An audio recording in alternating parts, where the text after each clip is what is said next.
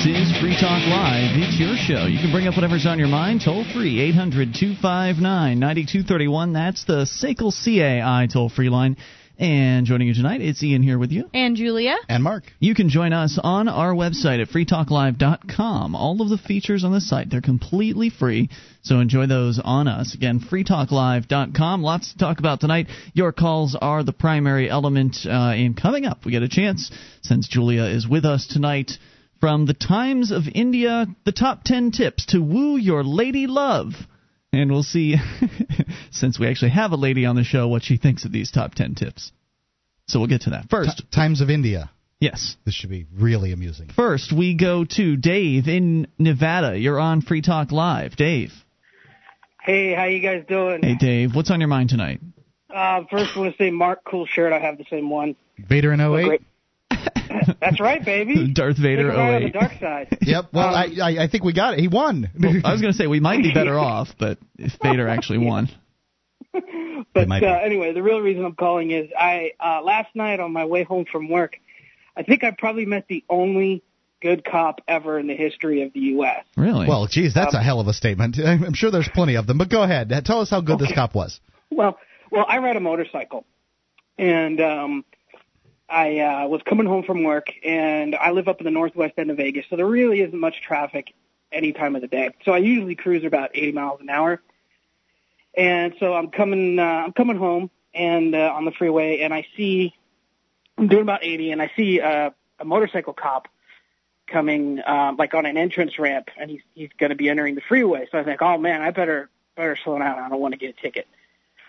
So um so I, I slow down to you know to 65 and I'm just kind of hanging out there. I'm next to some cars and I look in my mirror view mirror and my side mirror and I see him kind of come in and he comes up behind me and I Uh-oh. look in my mirror and he's he's right on me Mhm. and you know the boo boo lights me up and so I pull over and I'm thinking oh crap because I just moved from out of state so I have out of state plates I'm thinking oh that's what he's going to get me for so he comes up to me and and uh, he says hey you know uh um you know I noticed you're riding smart but I just wanted to let you know that um those of us motor uh motorcycle cops we don't care how fast you go don't hang around these cars because the people that drive here are idiots. Just go past them. I don't care if you have to go 90. I don't have care if you have to go 120. I don't care. He's like, Wow. I've never. He says I've never given a citation to anyone on a bike before, and most of the cops in Vegas don't uh, on on motorcycles. That's and that pretty it. amazing. Yeah, I was I was pretty stunned. So, um, I just thought. So wait, wow, only that- wait, wait, wait, hold on. Most of the motorcycle cops won't give you a ticket if you're on a motorcycle, or if, uh, or most of the cops, period, won't give you a ticket. Oh no, I'm sorry. Most of the cops on motorcycles usually will will not give a ticket to another person riding a motorcycle, Right. Unless you do something like really stupid. Unless you're being drastically unsafe or something like that. Gotcha. Right, but for the most part, if they could, I mean, you could tell when someone's riding safe and when someone isn't riding safe. So, um, I, I have to know, say it's could- an unexpected courtesy, though. Uh, you know, it's I- not always appreciated when the cops pull you over to tell you things. Like- Motorcyclists do have the, uh, the, the, the do have this sort of camaraderie, just like some vehicles uh, seem to, uh, uh, you know, uh, have this. I I know that uh, when I have a, had a '76 Eldorado convertible, we wa- I waved at anybody who had a Uh-huh. vintage car, and they waved back. Yeah. Um, and you know, same with I believe Jeep owners have this thing, and I'm likely old VWs. I'm not sure, but they have that kind of thing going, and and that's that's cool. And I've heard people say that uh, essentially they'll let motorcycles do what they want because those guys are taking their lives in their own hands anyway, just being on them. Hmm. But I don't know. It's scary. It would uh, just because he said it doesn't make it true. No, that's true, but it's certainly an unusual experience, and I think one worthy of uh, a tale worthy of telling. So very interesting. Any other thoughts for us tonight? yeah, real quick, uh, I was listening to the podcast. I usually listen to the podcast. You guys were talking about uh, the whole uh, downfall of the uh, the car companies here in the U.S. Yes. And two interesting, and you guys were talking about, uh, you know, electric cars. Um, there's two actually really interesting electric cars coming out of California. hmm Um, and uh, the interesting thing is they're three wheel instead of four wheel. So these are not So the they- Tesla, then, not the Tesla Motors cars. It's not the Tesla. No, it's not the Tesla. It's not any of the major ones that people have been seeing. One's made by Aptera, the other one's made by Zap. Oh yeah, we saw that Zap uh, Zap car. Wasn't it, didn't we uh, look at that mark and kind of determine it was questionable as far as whether it would actually uh, come into existence? Um, I've the Zap heard, cars? I've heard uh, the uh, the claims on the Zap car might be somewhat overblown, and uh, yeah, uh, like it'll have trouble going up a hill or something like that. that kind of thing. Well, that makes a bunch of like little, like underpowered kind of get around town vehicles that do like 40.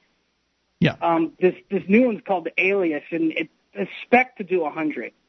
And they had video on their website, and I t- actually called them and talked to them. And the other company that makes one is called Aptera, and theirs is actually really cool because it has um, it's solar panels on the roof that powers all the interior gauges and stuff. Hmm. I think the it's reason great. I like, yeah, know? the reason I like what they're doing is because you know I talked to them. And I said, "What, do you, what what's with the three wheels?" And they said, "Well, we get a lot, get around a lot of government regulation because it's Really? technically considered a motorcycle Yep. instead of a car." That much is Ah. that much is true, but I would like Sharp. to point out that uh, you know my town has hills, and uh, yeah, I I- I don't think that car would go up my driveway. The the, the original one. I don't know the about the original new one. ones. The new ones are spec to do 100 miles an hour. Um, you know, Yeah, but what about the three That's wheels? what they claim. Um, um, um, they're supposed to come out later this year, and of course, uh, the Aptera will only be available in California. Um, but uh, at, at first, but I'm I'm waiting. I'll probably wait a year until I seriously consider buying one. But considering the Tesla is like 80 grand, you know, these things are around 25 to 35 thousand dollars. So Yeah, it's, hey, a viable great. option. More competition in the marketplace, and there I'm are for it. certainly plenty of people whose primary mode of driving is just uh, putzing around a city. So for somebody like that, a car like that would, would probably be perfect. Right. We, um, you know, my family, we have two cars. One is one is the real car, and the other one is my car. Yeah. And uh, you know, I I just really just drive into town and back out. Yeah, I'd keep one. Uh, you know, you can keep a gas car around if you ever need to go on a trip or something like that, to where the the electric car would not necessarily be feasible because you basically uh, do you have to have a, some sort of special charging station, or can you just plug these thing in, uh, things into any outlet? You just plug it right into the wall. Um, I think both of them have a fast charger that'll charge it really quick, or you can uh, just if you plug it in just regularly it, it, to do a full charge. I think it would probably take all night, probably eight hours. But Right. They and have how a many range of miles a- do you get out of uh, full charge? it depends on how you drive. But usually they say average about 100 miles per charge. Not bad. That's enough. That's enough- not bad at all. 'cause, That's you know, enough for 'cause most- people to go to to and from work in most cases and get some errands done uh, Yeah, around exactly. town. That's that's that's what I was thinking. I was thinking of selling my motorcycle and getting one of these. I'm thinking about uh, that, that the nights that I forget to charge my cell phone and uh, what the next day is like. Oh, boy. And how much worse it would be if, uh, hey, I can't come into work, my car's not charged. Yeah, but Mark, I mean, a car's a lot bigger than a cell phone. Just It'd be a lot easier to, or a lot, lot harder to forget to charge that. You sure don't want to forget. Well, there are ways so, to but- solve that. That's yeah, a problem but- with you. Well, uh, but uh, think about it for a second. You got the groceries in, the kid's screaming. Uh, you you've got the kid under one arm, two bags of groceries under the Yeah. other. You think I'll I'll just take care of it when I get back in. The rain starts, um, the car doesn't get plugged in. Wham! You're screwed the next day. Just just pointing it out. It's, it's, it's a possibility. Legitimate if ever concern. hap- yeah, if, if that ever happened, then you you would never do that again. So Hopefully. Hopefully. Well, very Yeah, good. so- Uh, excellent. I, th- I appreciate you bringing that up tonight. And David, thank you for the call. Good hearing from you at 800 259 9231. I think it's great. I think the idea of uh, an electric car is a time, you know, something that's time has come. Uh, the, the recharging is something they're going to have to, to deal with because, I mean, if you want to take something like this on a long distance trip, it's just not going to be an option. Uh, because, you know, if you're going to stop Right. off at a hotel or something Every like hundred that, miles you stop, where are you going to plug in at the hotel? Well, likely the hotel might even have a plug for you, but they uh, might on the outside of the But building you're not going to somewhere. tra- But in you, if you know you're traveling at least 300 miles in a day, probably more than that. You know, um, Yeah. we got up here in two days. That was 700 miles a day, Right. um, if not more. That's if a So, road trip. it 100 miles, but you'd rent the car. You'd rent a, a real Yeah. uh, gasoline um, car for that.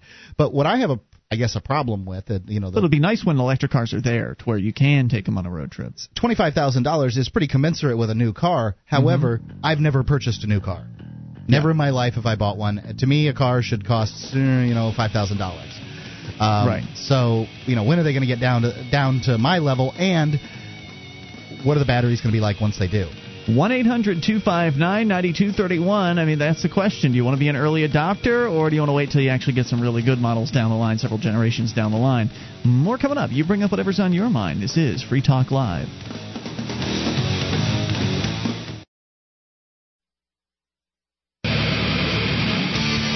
This is Free Talk Live. It's your show, and you can bring up whatever's on your mind. Just dial toll free 800 259 9231. It's the SACL CAI toll free lines 1 800 259 9231. And it's Ian here with you. And Julia. And Mark. Join us online at freetalklive.com. All of the features on the site are completely free, so enjoy those on us. Again, that's freetalklive.com.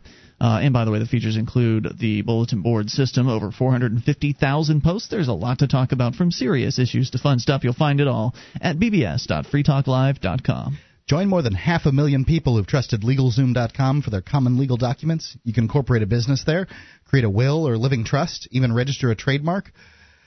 Empowering you, protecting you with common legal documents that people trust. LegalZoom.com. Use code FTL to save $10 off your order.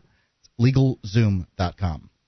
All right, so uh, there's a bit of an update on the story we covered yesterday. Of course, the big news is the the I guess the alleged bombers, the planned bombers out in New York, the New York area, where four men have been busted uh, in a terror sting for essentially carrying out what they thought was a bomb plot. The uh, the FBI apparently provided them with what were looked like bombs but were actually fake, uh, completely inert, Thank not goodness. dangerous. And then they apparently managed to get these guys to go and plant these bombs. Now, yesterday we we were speculating as to well, would these guys have gone and done these things had the FBI not set them up, kind of in the way that would make it easy for them to do?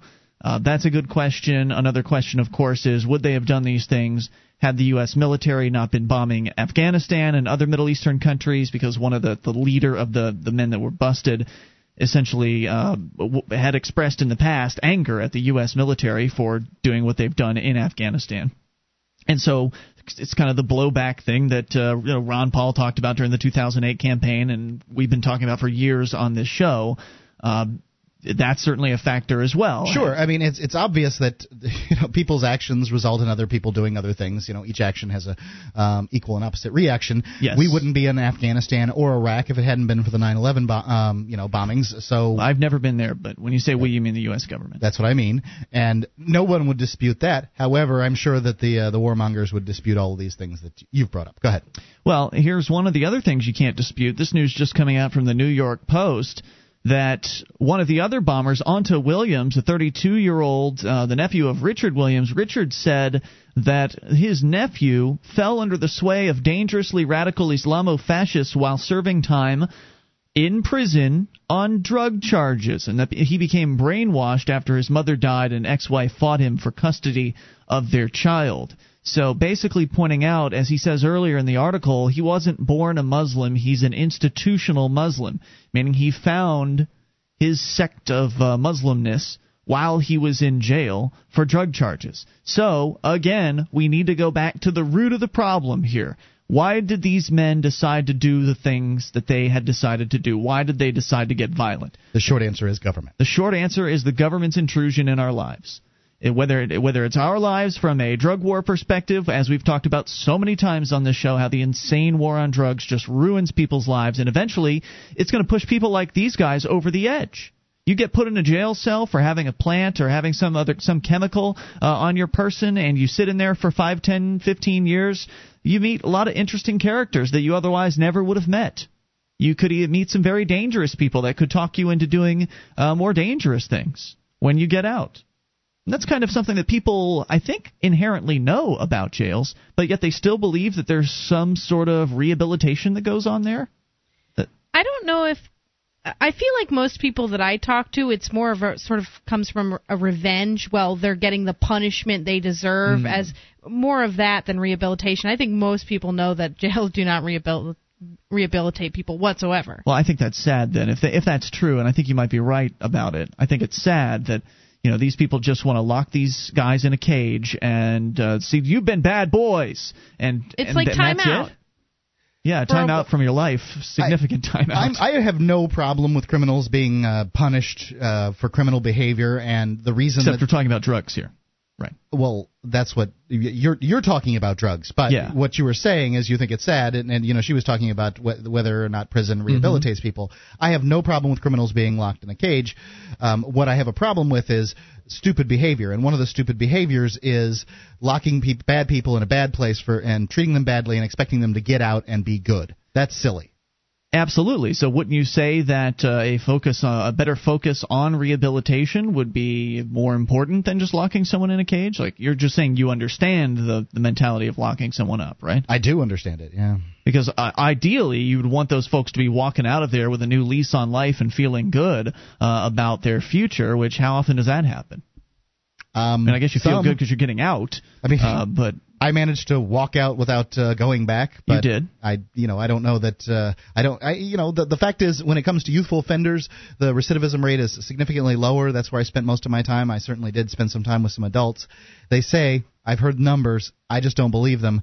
85% re- recidivism rates. I'm sure that if that's true, that's true among you know adults who've already been in the system or something like that.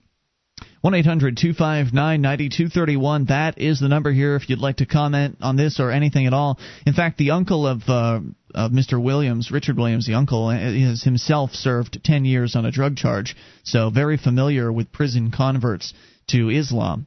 And so there you have it. I mean, it's uh, it's all over the place. The government has created these men. They they uh, the government essentially their actions created the anger inside these men that led them to the the radical steps they're willing to take. You're taking a disempowering stance. Those men created themselves. However, people are closer to the edge. Um, some people are closer to the edge than others. Everyone would agree that. Uh, everyone would agree that I've been closer. You know, people that they themselves have been closer to the edge sometimes than other times, and they certainly The edge would. of anger, the edge of the violence, edge of yeah, the edge of doing something crazy and getting Yeah. themselves in big trouble, um, and they've been closer to that edge than they have at other times. And those same people would realize that well, some people are closer to that same edge than others, and you know, I, those people are going to react in different manners. You know, you're right. I, I shouldn't have been uh, using the disempowering phraseology for somebody like uh, yourself or, or me going into a jail cell at this point in our lives. Uh, coming from a, a more positive perspective, uh, it would be a different scene for us. It would be a different scenario for us than it would for somebody who was, say, 18 years old, angry at the world, uh, gets busted for uh, marijuana or cocaine possession or something like that, and then proceeds to get angrier and angrier. While you're right that uh, it's their choice, at that time in most people's lives, people don't feel like they have a choice, and they are much more subject, I think, to their uh, to their emotional whims, uh, to you know, to their testosterone uh, urges or whatever. I agree. And uh, so you're right. While the government didn't create it, they, they did. They, They, were there. create- they were a factor. they- right. They didn't create their mindset. So they didn't create how they responded to what the government did, but they were the number one factor in in why the terror strikes, uh, the, the why this alleged terror plot even came about from so many different so many different angles now. Well, I don't know about number one factor, but they are a factor. Number one factor in that they uh, bombed Afghanistan. That's what one of the leaders of the group was uh, pissed off about. One of the things he was ticked about. Uh, and the other thing that uh, one of at least one, maybe more than one, spent time in jail. That's where they found the you know the so-called radical version of their religion and moved on from there to become ever more dangerous as a result of that. So if there were no war on drugs and there were no war as far as going around the world blowing people up, killing things, it's likely these men probably never would have met and the the events that transpired never would have transpired. 1 800 259 9231. It's the SACL CAI toll free line. You can bring up whatever's on your mind, and this is Free Talk Live. Alakeys.com is a community for self-learners. At Alakeys, you'll find tools to help you connect with people learning the same things you're learning, tutor other community members, and to make contacts that can help you find jobs. You can also earn money by sharing your know-how with others and contributing quality content. Visit Alakeys at A-L-E-K-E-S-E dot com. Again, that's A-L-E-K-E-S-E dot com. This is Free Talk Live. It's your show, and you can bring up whatever's on your mind. Toll free, 800 259 9231. It's the SACL CAI toll free line. And joining you tonight, it's Ian. And Julia? And Mark, And you can join us online at freetalklive.com. We've got archives, so if you've missed a moment of the show, click download. They're yours at freetalklive.com. Right there on the front page of the website, we go back for an entire year of Free Talk Live. freetalklive.com and audible.com is the internet's leading provider of spoken audio entertainment. You can listen whenever and wherever you want just like a podcast. Audible has over 60,000 titles to choose from. Every genre, Audible has it covered. Get a free audiobook download when you sign up today. Go to audiblepodcast.com/ftl for your free audiobook. That's audiblepodcast.com/ftl. We continue with your phone calls. And we'll talk to Chris listening in Texas. Chris, you're on Free Talk Live. Hey guys, how y'all doing? Hey, just super, Chris. What's on your mind tonight?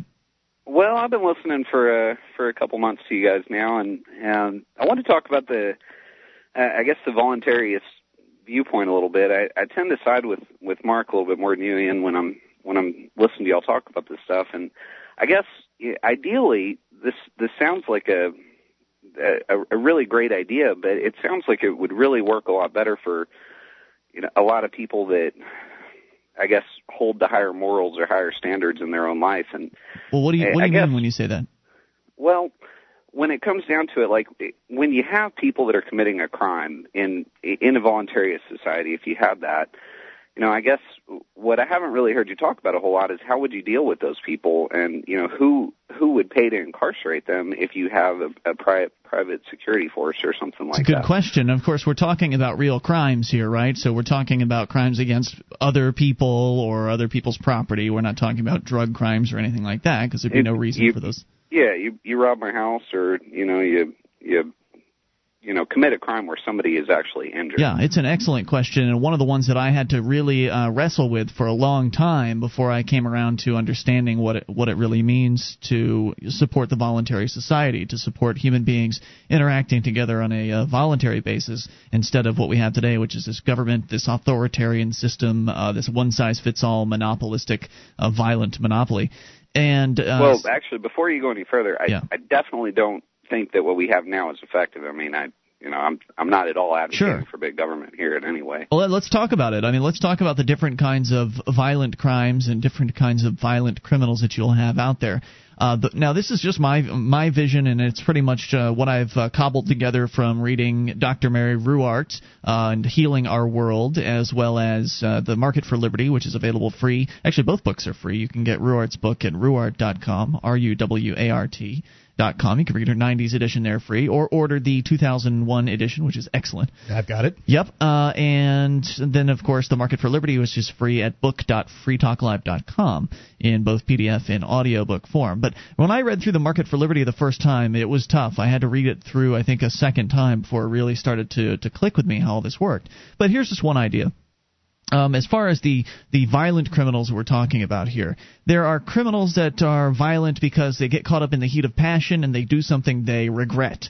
Uh, there are a lot of people that are in that situation. And uh, if that's the case, and they actually do regret what it was that they did, and they're, you know, uh, they're somebody who is known in the community, for instance, and they've got a job and they've got a track record, and you know, they've got a good, uh, otherwise they've got a good reputation besides this one tarnishing mark that they, I don't know, they had too much to drink, or you know how people can get, they get emotional at things sometimes. Uh, if they regret it and they're willing to make good and they're willing to pay restitution, then they wouldn't have to be sitting in a jail cell. There'd be no reason for that because as long as the victim was being made whole plus some, then that would be what would solve that that issue. Who's the victim if I kill my wife? And that's usually what a crime of passion is about. Well, that that's a good question. I think the victims there'd be multiple victims uh, in that case. There would be the victims of anybody that might have been counting on her for business uh, sorts of things. Uh, there would be family members who would have uh, lost a loved one, uh, maybe even uh, cl- close friends. Anybody. my wife's a stay-at-home, and and and and you know it's quite possible that her parents are no longer with us, right? Yeah, anybody that could claim a loss, uh, essentially based on lo- doesn't losing. sound like uh, yeah, but they they may very well get a loss, but in those in that circumstance, if she's a stay-at-home mom, she's my wife, mm-hmm. and she doesn't have any family of you know that that she really interacts with. I mean, if if you're talking about an aunt who hasn't talked to her and uh, you know may, maybe talks to her on the phone once once a mm-hmm. a month or once every six months, sounds more likely. Um, you know, what kind of claim can she have? Millions of dollars, which is to me what uh, a person's life is is worth at least hundreds of thousands of dollars. Right. Well, now you're you've already jumped from uh, somebody who makes a mistake and makes you know does a violent act or something like that, and now you've jumped all the way over to murder, Mark. So well, we start at the, one end, murder's the and big then go one. to. Well, yeah. I mean, guys, let's start with something easy, like Bernie Madoff. Yeah, right there. He he doesn't have fifty billion dollars to repay everybody. You know. I mean, that's that's definitely you know he can't provide restitution to anybody, and he ripped off you know millions of dollars from people. I'll jump in on Bernie Madoff. um, you do have a certain responsibility in this world to vet the people to whom you give money. In the same way that if I give you my if I you coming into my yard and stealing my car is different than me giving you my car to borrow for the day and you not and you returning it uh, or not returning it at all or or wrecking it or something like that. Would you agree that me giving you the car and something bad happening to it um, is and, and you stealing it at that point is different than you coming into my yard and stealing it? That was a question for you, Chris. Well, yeah, I, well, I see what you're saying. I mean, I, I was just trying to think of a a, a situation. I mean, okay, a thief, just just a, a thief, I guess. Now, I mean, if you, yeah, if you invest your money with a certain amount of risk, obviously somebody's, you know, the people themselves investing their money hold a certain amount of responsibility for that. I mean, if if you do something without thoroughly researching it, you know, clearly you're going to hold a little bit of responsibility for losing your money. But I'm, I'm more looking along the lines of, you know, somebody who, you know, with him, it, from what the news has said, you know, there was intent from the start. It was a scheme. It was a way to steal and extract people's money from him. So, I mean, you know, switch over to a home home burglar, you know, some guy that, you know, he doesn't have a way to, to, to repay, you know, say he steals 10,000 bucks worth of gold, goes pawns it, buys a bunch of crack, and smokes it all up the next yeah. day. Well, if he doesn't you have know, there's, a, uh, there's no way to pay restitution for him. Well, there is. There actually. is absolutely ten thousand dollars is uh, when you and you're talking about the vast majority of crimes, and and I'm I, in a free market is as far as I'm concerned, I'm still with Ian on this. Whether it's a I, I don't necessarily believe in a free market court system, but I do believe that people should be doing restitution rather than time in most circumstances. And Right. absolutely, a man can uh, generate ten thousand uh, dollars. You know, Quickly. the, the average guy can do that in what five months? Uh, you know, four months, three if months. he's not putting it up his nose or you know smoking it up or whatever, it's pretty easy to save that kind of money. And plus, uh, let's talk about just the different levels here. I mean, if if he's repentant toward what he did, if he wants to make good, if he is interested in uh, paying the restitution, then there's no reason to put him in a cage. If, on the other hand, the person is dangerous and doesn't give a flip about you know who he hurts or whatever, you know that kind of an attitude, then obviously letting that guy walk away and hoping that he's going to just come back and start making payments is not going to be very successful. So for people yeah, like that's that, what I'm talking about. Right. For You know, people that- like that, you'd have to have some sort of uh, work facility where they would have the option, essentially, to work, and uh, essentially a portion of the paycheck would go to the facility to keep the facility running. A portion of the paycheck would go to the prisoner so he can have a little nest egg when he gets out, and, a, and another portion will go to the victim so they can be restituted. Now that means there's a lot more overhead. So the big the uh, the offender has an incentive to be good. They want to th- make sure their reputation stays good, and so they've got an incentive to stay on the outside because then they'll just have more money. Otherwise, the prison structure takes a chunk, and uh, so they lose a big chunk if they if they have to be incarcerated. But if they are somebody who's not repentant at all, then uh, you know that's the only option for those folks. And as far as paying for that, like I said, a portion of their work can go to pay for it. Uh, in addition, there may be also uh, charitable efforts or some other sort of way to monetize uh, that situation that we don't really know. I mean, for instance, the protection agencies that are getting protection money from every from people on a monthly basis could put some of that money toward the fund of housing the really dangerous people, and that could be the answer for your wife's situation, Mark. If somehow your wife that has no friends and no family members, and so nobody knows her, I'm not sure how they would find out she was dead in the first place. But if somehow someone well, but, found but out a friend mur- doesn't have the same claim, Ian. That's uh, I understand that, Mark. Anyway, so basically, what I'm saying is, if you've got somebody that's uh, committed a murder and there's nobody to pay restitution to, and they're dangerous, then uh, that would be a way to get them off the streets, is to uh, essentially put them up in whatever But that getting them off the be. streets. Uh, Well, know, the the flip side of that though is if you have somebody who's really wealthy, I mean, can't they just decide that, you know, I've never killed anybody before. Hey, it's going to cost me 2.5 million bucks. Yep, we'll bring you back. Good question. More on the way with uh, Chris. Chris. It's Free Talk Live. This is Free Talk Live. It's your show, and you can bring up whatever's on your mind. Toll free at 800 259 9231. That's the SACL CAI toll free line. It's Ian here with you. And Julia. and Mark. And you can join us online at freetalklive.com. All of the features are completely free, so enjoy those on us. Again, that's freetalklive.com.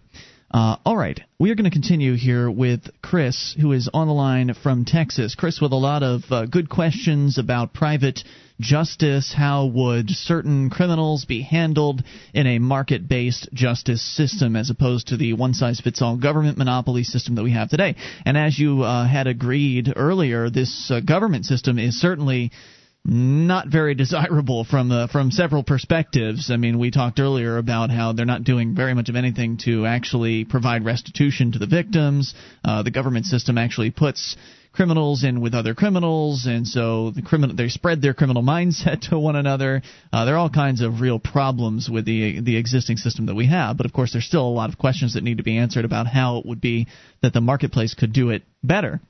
And Chris, are you still there with us? Yeah, man, I'm still here. Okay, and, great. You know, I, I'm just going to make a comment on the way we have things now. There is something that you can count on getting from the police 100% of the time when What's a, that? a violent crime has happened. What's you get that? a case number. yeah, You That can always true. count on that. You do Yep. get a case number. Uh, so you'd asked the question before we went away. Well, since we're talking about providing restitution to the victim, what about a wealthy murderer? What about you know Bill Gates who decides to uh, go off the deep end and kill his wife Melinda? Let's and- use um, instead of uh, just to keep it uh, racially, um, you know, uh, unbiased. Let's use a uh, a black football player. oh O.J. Simpson. Okay, And uh, gotcha. Ah, good point. So I'm uh, full of those, Chris. so uh, so yeah the question was okay God, this guy has a lot of money so he just figures he can go and kill somebody and then uh, just pay off whatever the the tab might happen to be and I think it's another legitimate question. I would say that in that particular case, you're fact you're not factoring in the reputation hit uh, that that individual would uh, would end up taking, and it would be pretty Yeah. significant. I mean that uh, pre premeditated murder uh, is not somebody who's guilty of premeditated murder is not somebody I really want to be doing business with. Um, I don't know about the rest of you guys. Um, it depends on how much money I expect to make from the deal. Uh, Julia, would you do business with somebody who premeditated killed their loved one? No. Right. So, uh, so if Bill Gates or OJ or whoever ends up wanting to kill somebody and throw away all of their business career, everything that they've uh, everything that they've worked for, then you know they probably wouldn't have to do a whole lot of time. Uh, but everybody's going to be on their best guard around that person uh, in in the future uh, because they're a murderer. And who wants to talk to somebody like that? Who wants to associate with him or her? They might, you know, he might kill you next. Well, you know, in the O.J. Simpson case, and ostracism would work sim- would work very similarly to like it did in the O.J. Simpson case. You would have um, you'd have the situation where the guy his life changed. You might say he got away with murder, and of course he, you know, this this next thing, criminal thing, came along ten years later. But Still you- hanging over his head. yeah, you might say he got away with it, but his life changed, and Well, it didn't I, change I for the will agree that his reputation probably convicted him the second time around. I I mean, there's there's nobody in this country that didn't hear the first one. Or the uh, Regardless of the evidence, you know, I don't think how much money he had, you know, saved him at all the second time around because people are, you know, they already felt resentful about what he got off on the first time. or the or just I- his attitude with towards crime and criminality um, got him got him convicted the second time. The fact that he thought that he could walk into some place and wag a gun around um, and you know, and just get away with it, maybe maybe that's what got him. Who knows? Yeah. So I don't know if we've addressed everything, but if did you have any more thoughts, Chris? Well, um, yeah, I, I do actually, and I'll I'll I'll agree with you right there on you know one one thing that you know I guess to answer my own question is in the future if something like this were to happen we would have a very well armed society. So I mean if he knows somebody to be a murderer, uh, he's really sticking his neck out there to keep doing that. So Oh, if if Um, it happened a second, yeah, exactly. You you might be able to get away with it once if you have bill, you know, a billion dollars to pay off all the victims, uh, but you know, you're not getting away with it from a perspective of having any sort of reputation to continue your life with, and so it's not really getting away with it at all. And uh, Um, if you look at the world today, um, even now, the majority of the planet is still doing something like free market justice. Um, you can't you can't count on the government in most places to do anything about anything. Um, and even here in the United States, you, you when in the past there were definitely times when you, you know what was the sheriff in a western town going to do for a murder investigation? I mean, really, was that justice? Not much. They, they weren't taking fingerprints. Yeah. Uh, just a hundred years ago, uh, they weren't taking fingerprints. They were taking stories. They were looking at some physical evidence, that kind of thing. Mm-hmm. So it, it's not too difficult to imagine that we probably would get something like in a free, you know, in if you had free market investigation. I don't know about free market courts. That bothers me, but it's it's not too difficult to imagine that you might get something like at least as efficiency the efficiency level we have today. Well, a big difference you had, you know, back in the old western towns and things like that is, you know, the sheriff knew everybody. He had a personal interest in catching the criminals in his town. I mean, these are his friends that are getting robbed or or right. shot or whatever you know they may not have had the technology, but he had he himself had a personal interest in it, which is I think actually strangely enough I called to you know kind of argue against the voluntarism, but it it's the thing that would you know actually influence people the most is you put a, a personal actual interest in it. You know, if I do a good job, I'm going to keep my job, and if I don't, I'm I'm going to lose it. Well, so, I think that something important that you just pointed out is that uh, the system we have right now with the government police officers, they don't have any real incentive to fight crime or prevent it. No, they have the incentive of they live in the community and they want to keep it. And uh, they want, you know, you know they got clean. their likely got their jobs to be heroes. But they don't have the incentive from a fiscal standpoint or from a customer service right, standpoint. Right. I'm not talking about them personally. I'm talking about the very organization incentive. just does right. not have the same incentive.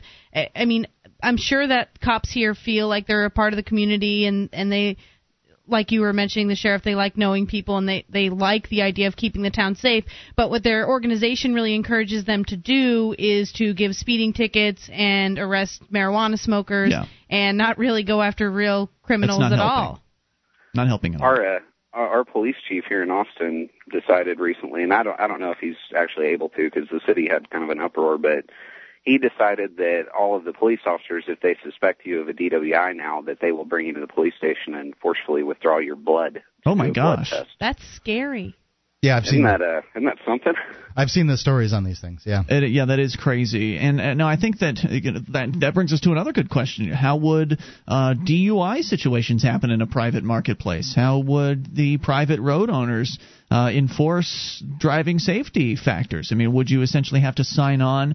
Uh, would your insurance company? Would you have to essentially agree to certain testing when you get your insurance for your for your car? Like, well, we'll cut you, uh, we'll cut you a deal on this insurance, but you're going to have to, or we'll sell you the insurance, period. But you're going to have to agree that if you get pulled over on one of these roads, you'll have to either give a breathalyzer or a blood test, which I don't think the marketplace would accept a blood test. I think they would just basically say, yeah, okay, I'll I'll submit to a breathalyzer, essentially uh, consenting to that in advance. That's a that's a possibility as well. So all of these things are impossible to really answer uh, the way things would work out, as I'm sure you understand, Chris, because we're just sitting here speculating. I mean, all of us on the on the show and on the phone, we're all just regular folks. It's not our uh, po- policing and protection is not our uh, forte. It's not our trade, and so we don't It really be. have the the the profit incentive to innovate or come up with really great ideas. Like I said, I'm just uh, just spouting off right. what I've heard. It, it's it's it's easy to imagine in a free marketplace that people would be able to do anything that they wanted to without uh, too much uh, too many restrictions. But the question is, what insurance company would insure somebody um, in a vehicle that didn't have brakes? Not too many. Yeah. Um, however, I mean, you know, maybe an insurance company would decide, look, we're not insuring any vehicles that don't have one of those uh, little breathalyzer blow things in them to, to get them to go. I know they have. That'd be cr- pretty crazy. What I don't know. I they, It's possible, They certainly would offer a discount for something That's like a possibility, that, right? sure, yeah, Th- so they discount, var- so, so one of those companies is going to say, you know what, we're just not doing any more of these. If if there's a, a problem Yeah. with drunk driving, we're just not doing any more of these drunk drivers. You have to have one of these gizmos on your car um, for to get our insurance, and our insur- insurance is the best and it's the cheapest. All very well possible. And um, so you might very well have something like that, which is significantly better than what we have today, where cops give people DUIs for sitting in their cars with their with their keys on the on the floorboard, sleeping it off. Thanks, Chris, for the call tonight. Good hearing from you. 800 259 9231. I, I think it, it's important to remember or to, to realize and think about that most people, when it comes to safety and things like that, they, they want the same thing. Most people don't hurt other people because Yeah. they themselves don't want to get hurt. There are obviously some crazies out there, but those people aren't being prevented from killing people right now. I, I, I think a lot of people, when they think no government, they automatically sort of assume that. Well, then a bunch of people Mad who weren't previously killing people are just going to start killing people, and I just don't believe that's the case at No. all. The, the, the reason why people aren't killing people right now, for the most part, uh, on a day to day basis, is because of that rational self interest. They want to suck air tomorrow, they want to eat, and they want to continue on in their lives. uh, in their lives. That's why they don't go and do stupid stuff for the most part. Not because there's some cop somewhere in town that might possibly respond to the scene quick enough to stop them. Because most people, if they want to go out and do violence, there's not going to be a cop around to stop them. More coming up. You bring up anything, Free Talk Live. SwissAmerica.com reports Thursday gold prices shot over $950 an ounce on a falling dollar amid a sell-off on Wall Street. Gold closed in New York up $16.70 to 953.90, a two-month high. Silver rose 30 cents to 14.55. Rather than looking at gold from a returns point of view, an investor should look at diversifying into it purely for its quality as a pure hedge against exposure to either debt or equity, reports the India Times. More at SwissAmerica.com.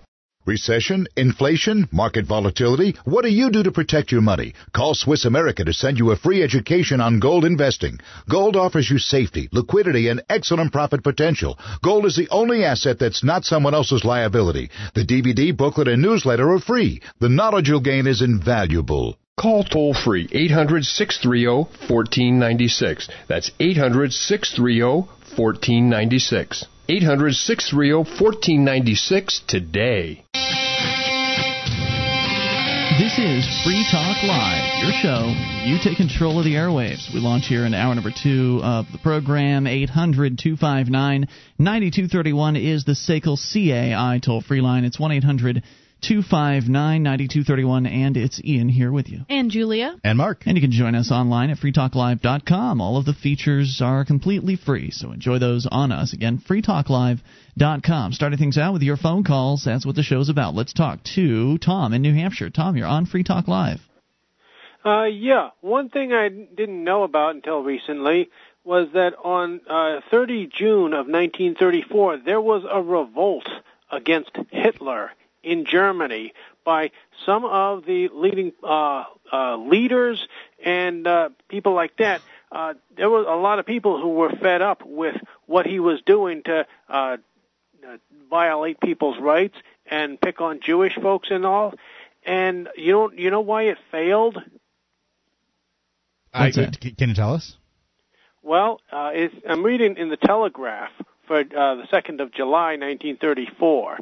Okay, it says with principal leaders of the opposition already dead and other shootings rumored hourly, opposing forces had no directing heads to lead them into action.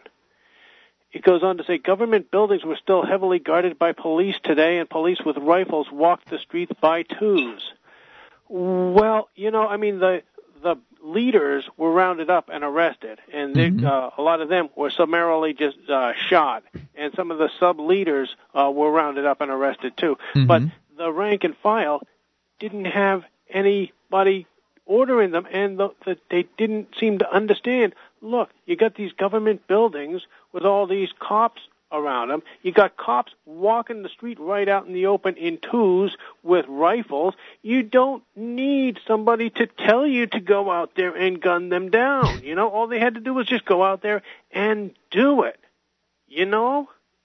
Well, and, uh, talk is cheap. They certainly would have I saved think, the world a, a you know a great deal of misery if they if, if they'd acted upon that, but obviously they didn't.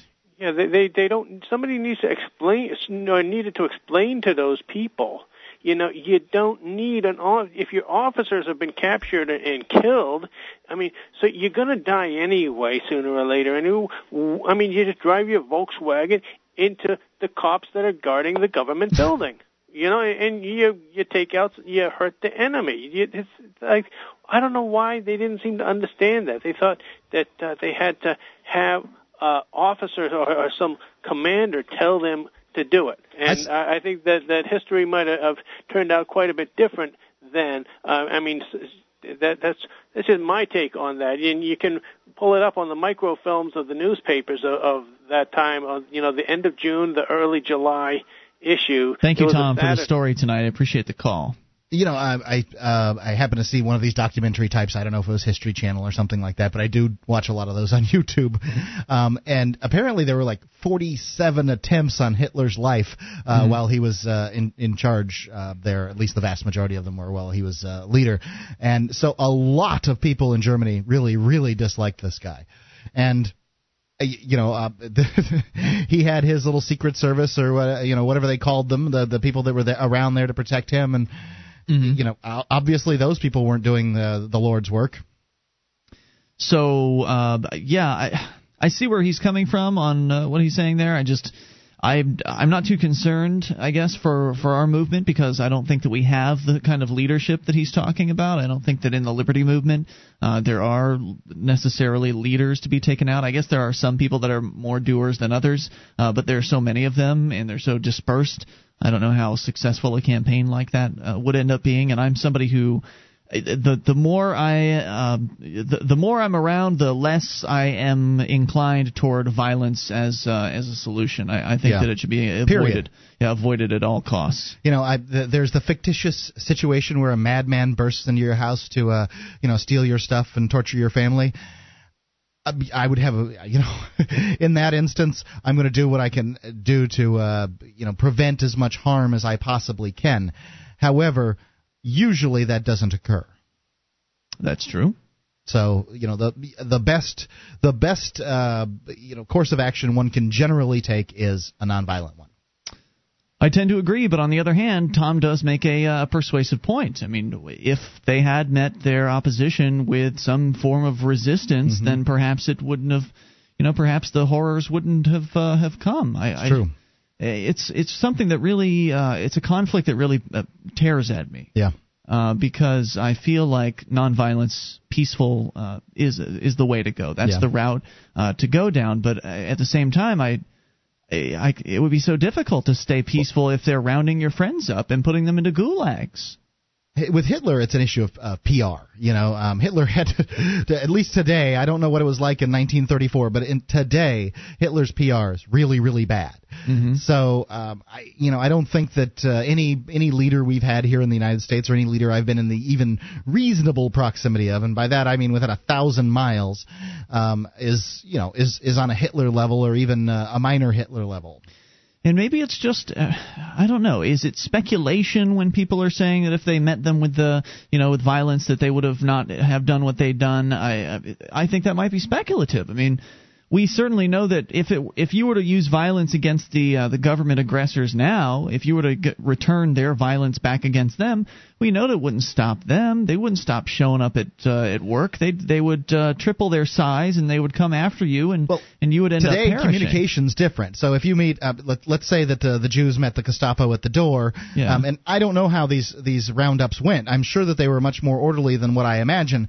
But if they, you know, the knock came at the door of "You're coming with us," Mm-hmm. you know, that kind of thing, and you wiped out all three of them right there, or whatever, however Yeah. many. Um, well, they didn't have radios to say, "Hey," or you, uh, you know, likely they didn't report in. I'm at this number, you know, such and such street. So they wouldn't know necessarily Wouldn't know where, where to go get those were. people. Uh, You know, Yeah. they might be able to search around for some blood splatters on the street or something like that. But if you drag the bodies in, you know, chop them up and turn them into goulash or something, I don't know. So yeah, good point. So back then you could have gotten away with defending yourself and uh, maybe covering everything up, but With the advent of the, uh, the nothing's faster than a radio. But do you think that uh, that if let's say they eventually did get the word that hey we're losing guys, our guys are are uh, you know are perishing when they're going out to do that. On one hand, it would I think discourage some of the rest of the the squad from Yeah. going out and doing those things. But on the other hand, it would enrage a number of them as well and uh, make them want to go and get you know get them back to increase the violence. Violence uh, be be getting violence. I, I, I can only say that it probably was a good idea for Jews to meet, uh, you know, uh, Gestapo at the door with, with shotguns, but they didn't. So, but that goes against what you were saying before about avoiding violence. Avoiding So- generally, I mean, you know, it's a general circumstance, but there are times in history, and you never have the benefit of history when you're dealing When with something happening. right then. Yeah. There are times in history when I think, uh, you know, obviously violence would have worked, but most of the time, you you don't have the benefit of history. Julia, your thoughts on violence? On violence? Yeah.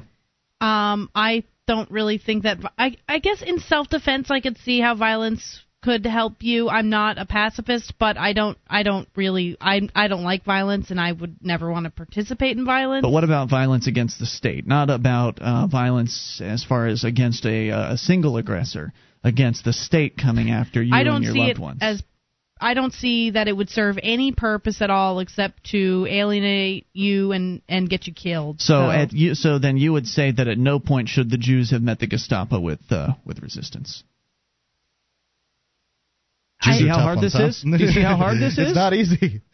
Well, it, it's they certainly would have been better off. Maybe. Would they? Maybe. Maybe even not. I I don't. e- I can't even say that actually at all. That's why I'm saying I think it might be speculation that's that's uh, that they would have been better off. I don't know if Well, they're. they did get gassed and thrown into That's the true. ovens. Um, so better off is uh, is a difficult thing to uh, Yeah. you know assert you know to say in that particular instance. True. Maybe they would be better off because they would have died from a gunshot wound as opposed of to a- starving to death or uh, or being burned alive. I don't know. But they lived longer, and that's what the the, the the the brain has us do. You know, the the the monkey mind has us live longer, even if that's only ten minutes longer. One eight hundred two five nine ninety two thirty one. I'm still uh, I'm still on the side of nonviolence, uh, the side of peace. I believe that violence does beget violence, and I think that I think that there could have been some things done uh, back then, and obviously I wasn't around then either. But I think that maybe some sort of uh, peaceful resistance would have been an option that I don't know if it ever ever even happened. Uh, I don't know what they could have done exactly, but something where people got together and you know locked themselves together or whatever. Maybe then they would have ended up massacred. Who knows? There would have been no winning. Free Talk Live. This is Free Talk Live, your show. You take control of the airwaves. Bring up whatever's on your mind. Toll free 800 259 9231. It's the SACL CAI toll free line. And it's Ian here with you. And Julia. And Mark, Join us online at freetalklive.com. All the features are free, so enjoy those on us. Uh, features including the wiki with over 1,800 pages created by listeners like you. Go to wiki.freetalklive.com. W-I-K-I, wiki.freetalklive.com. do you have a company that needs to try something new in the area of collections? Sekel CAI does collections, early out billing, and they purchase charged off receivables. Not to mention that, but Sekel CAI and their principal over there, Jason Osborne, are the uh, big sponsor of Free Talk Live. And Free Talk Live wouldn't be coming to you if it wasn't for Sekel CAI. So if you have a company that uh, don't want to take care of those accounts receivable, Sekel CAI, CAI will do it for you. It's uh, the top banner at freetalklive.com. All right, so we continue taking your phone calls. Pete and Adam are on the line from the Motorhome Diaries on the road all around the country at motorhomediaries.com, meeting up with liberty loving people everywhere and uh, getting arrested occasionally. Guys, you're back on Free Talk Live. Welcome back. Thanks for having us, guys. How's it going? Hey, going great. Uh, what do you? Uh, what's on your mind tonight? What uh, what's been happening with the Motorhome Diaries world over the past several days since your recent arrest uh, and release in rural Mississippi? Well, this is Adam, guys. Um, we've taken a, a chance of having the downtime and being in one location for a while to uh, spend some time working on Marv and getting that transformed from looking like the uh, old style paint job and everything that it had before to getting it transformed with the new black and gold. The logos were put on today, and we're all pretty happy with how it turned out. Oh, awesome! I, I don't think I've seen the logos yet, but I did see the paint job uh, photo that you put up on your website at motorhomediaries.com, and it looks pretty sharp. I believe we did just send you a link here a little bit ago on Oh. Facebook.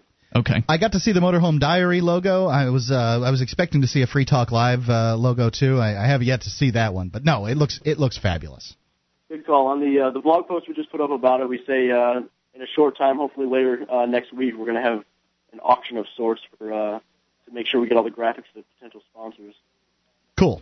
Great. So what else is going on, guys?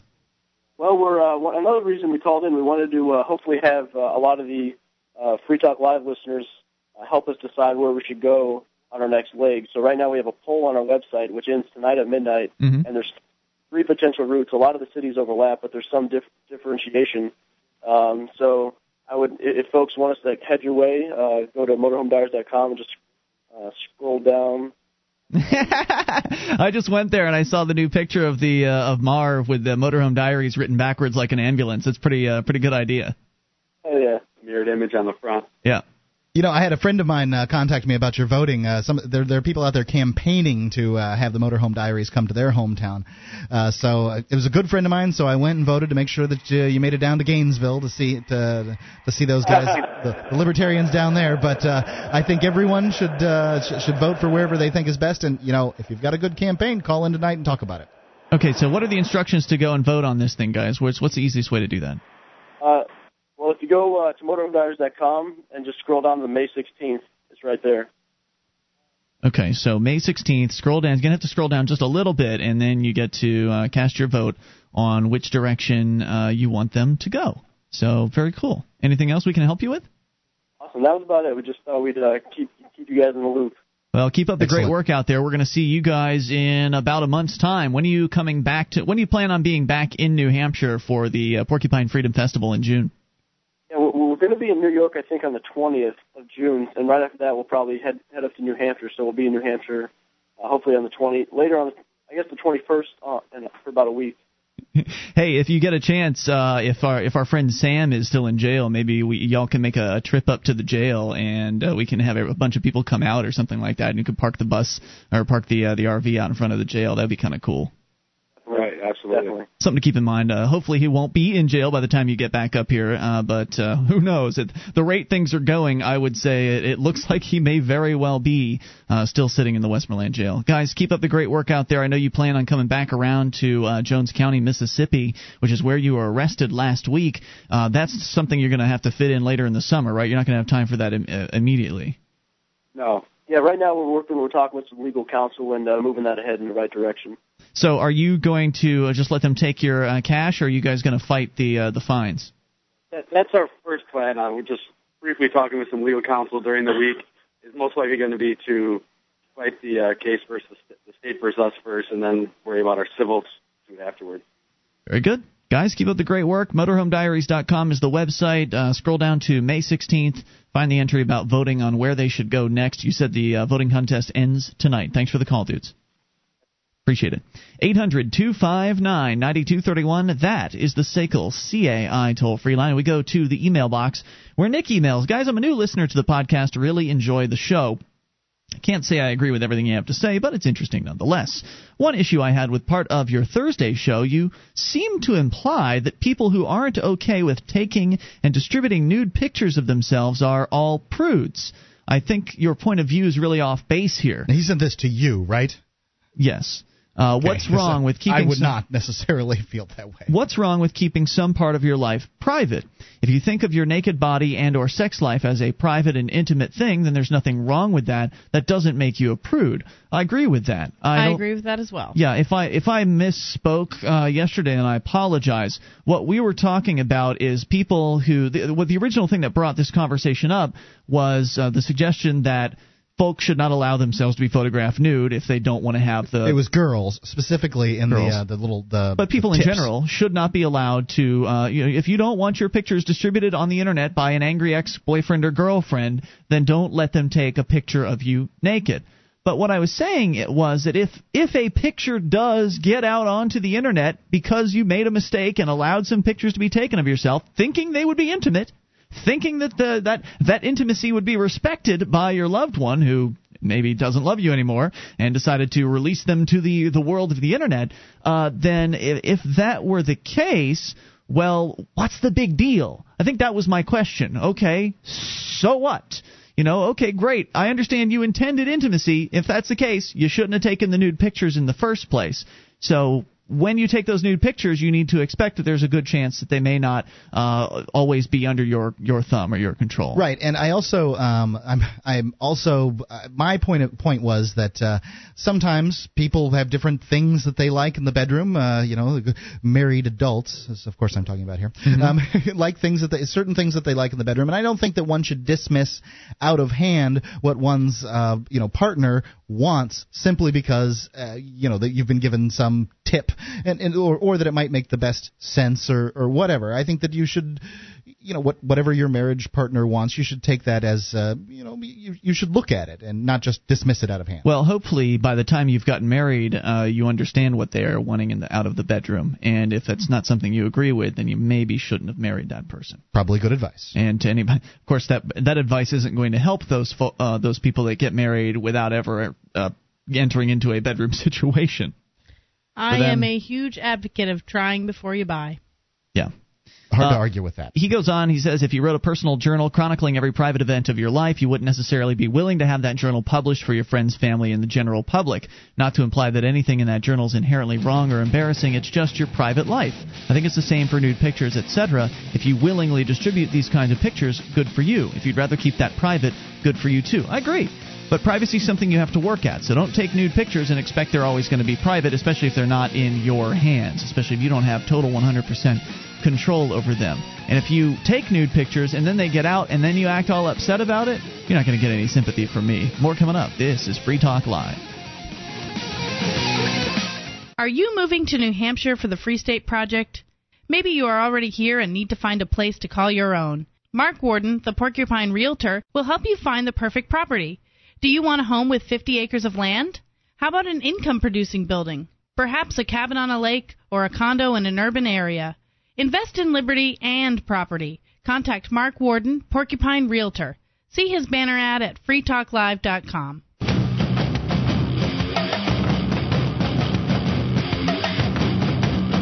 This is Free Talk Live. You can bring up whatever you want. Just dial toll free 800 259 9231 is the SACL CAI toll free line. It's 1 800 259 9231. And it's Ian here with you. And Julia. And Mark. And you can join us on our website at freetalklive.com. All the features are completely free. Enjoy those, including the uh, the bulletin board system. We've got over 450,000 posts, a lot to talk about there. Serious issues, fun stuff. You'll find it all at bbs.freetalklive.com. That's bbs.freetalklive.com. So, continuing on the topic of things relationship related, uh, since we started talking about sexy pictures being distributed on the internet, uh, we'll continue here. The Times of India, at Times of India, or rather IndiaTimes.com, has 10 tips to woo your lady love. And so, since Julia is here tonight with us, I figure we'll share these. Been holding on to them all week long. I can't wait Woo to me. find out what they uh, what, what they have to say about wooing your lady love from the Indian Times. Okay, what is it exactly that turns on a woman? Sex guru Shiva gives you 10 tips to crack the code. So stop chasing her and start attracting her. Number one, be unpredictable. Women love wondering what's next. Smear yourself in peanut butter, run around. but most guys are painfully predictable. Don't ask her uh, where she wants to go for dinner. Instead, tell her, see you at 8. If she's curious, yeah. she's curious, say, it's a surprise. Take her to an unusual place. Even if it's a hole in the wall dhaba, she'll love it. More than a fancy eatery simply because of the anticipation. The only predictable thing about you should be the unpredictability. Now, do you think they're talking about attracting a mate in the very beginning phases here? Or is I- this something that'll apply to people who've been in long time relationships? Because I can say I'm pretty, I'm a pretty predictable guy, and Julia has stuck with me as a, even though I've been, I think, relatively predictable. I I don't even know what to say about the ad- advice.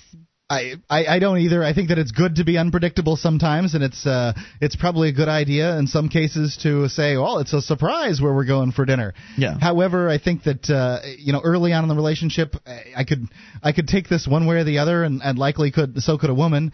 Um, like, oh, I'll see you at eight. Uh, no, you won't, Buster.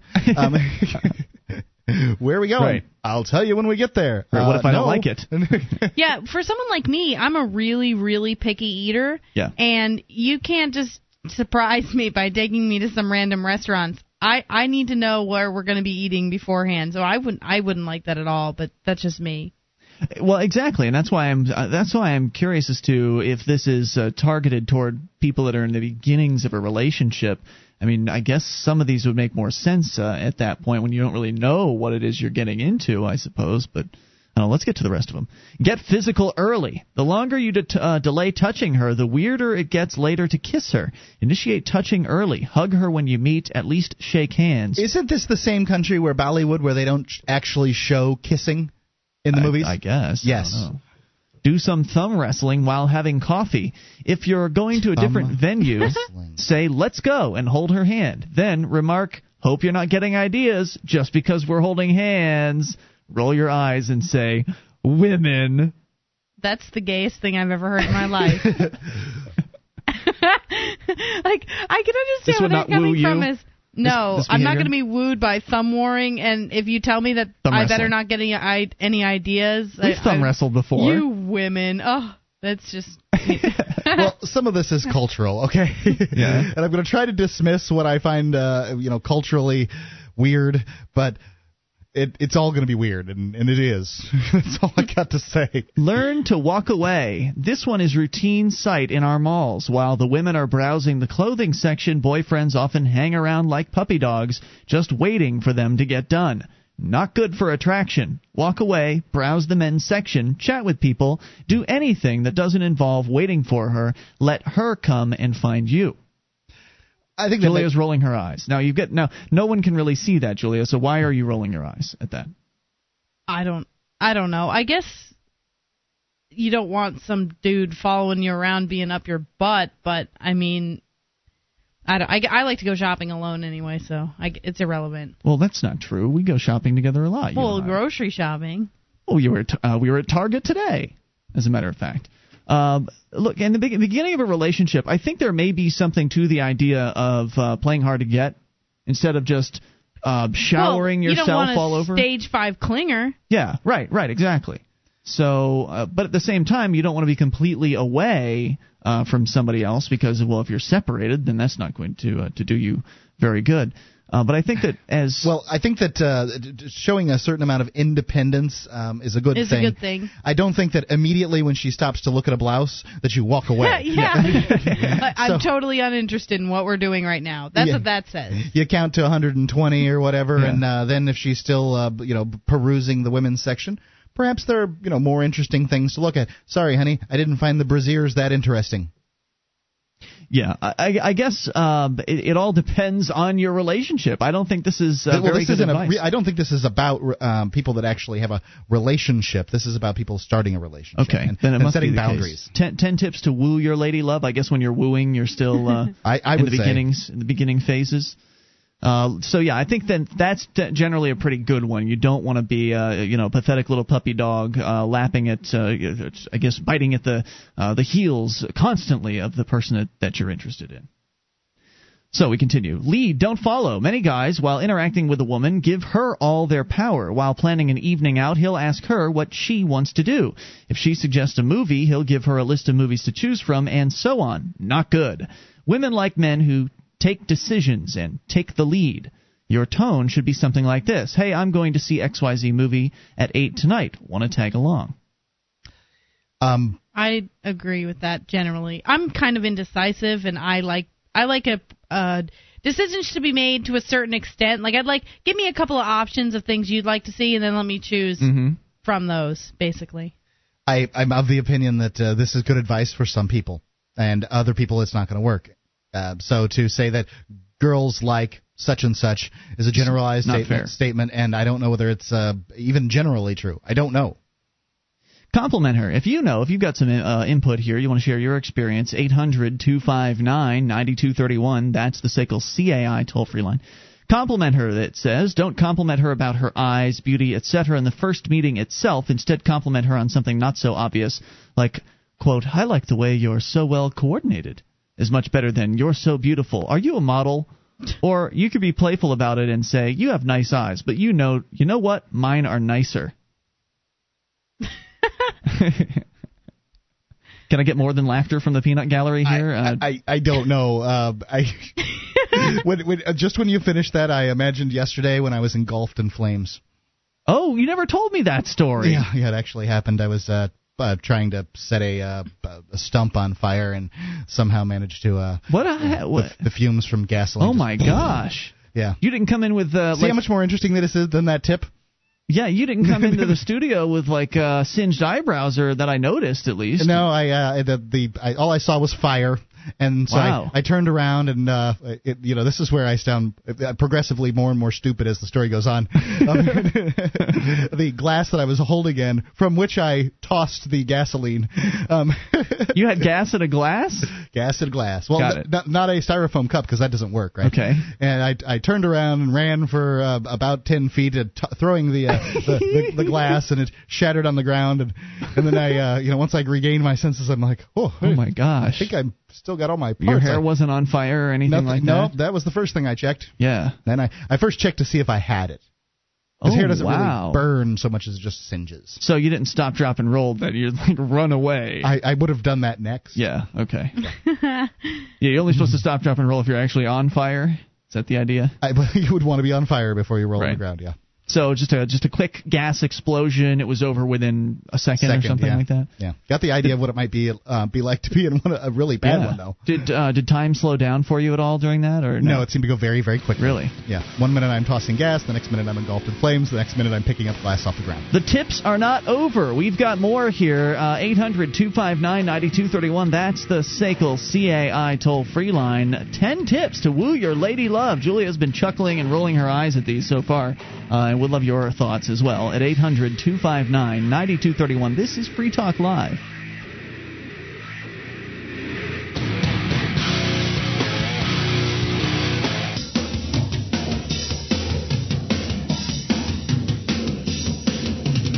This is Free Talk Live, your show. You bring up anything, toll free. 800 259 9231 is the SACL CAI toll free line. 1 800 259 9231. It's Ian here with you. And Julia. And Mark. Join us online at freetalklive.com. Features are free. Enjoy those on us. And if you like the show and you want to help support Free Talk Live, you can shop with us at amazon.freetalklive.com. Enter Amazon through that link, and Free Talk Live will get a percentage of your purchase. Whatever it is you need to buy, there are dozens of categories in which you can shop. Even used items save a few extra bucks that way. Go to amazon.freetalklive.com.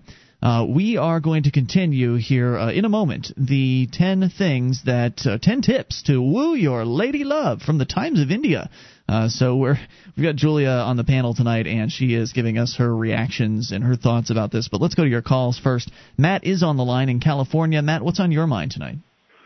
Hi, yeah. I was calling about uh, this. You were discussing the other day a child who was being potentially forced to take his leukemia medic- medication. Chemotherapy. A 13-year-old boy was is being forced by a court to take chemotherapy, and his family and he are not interested.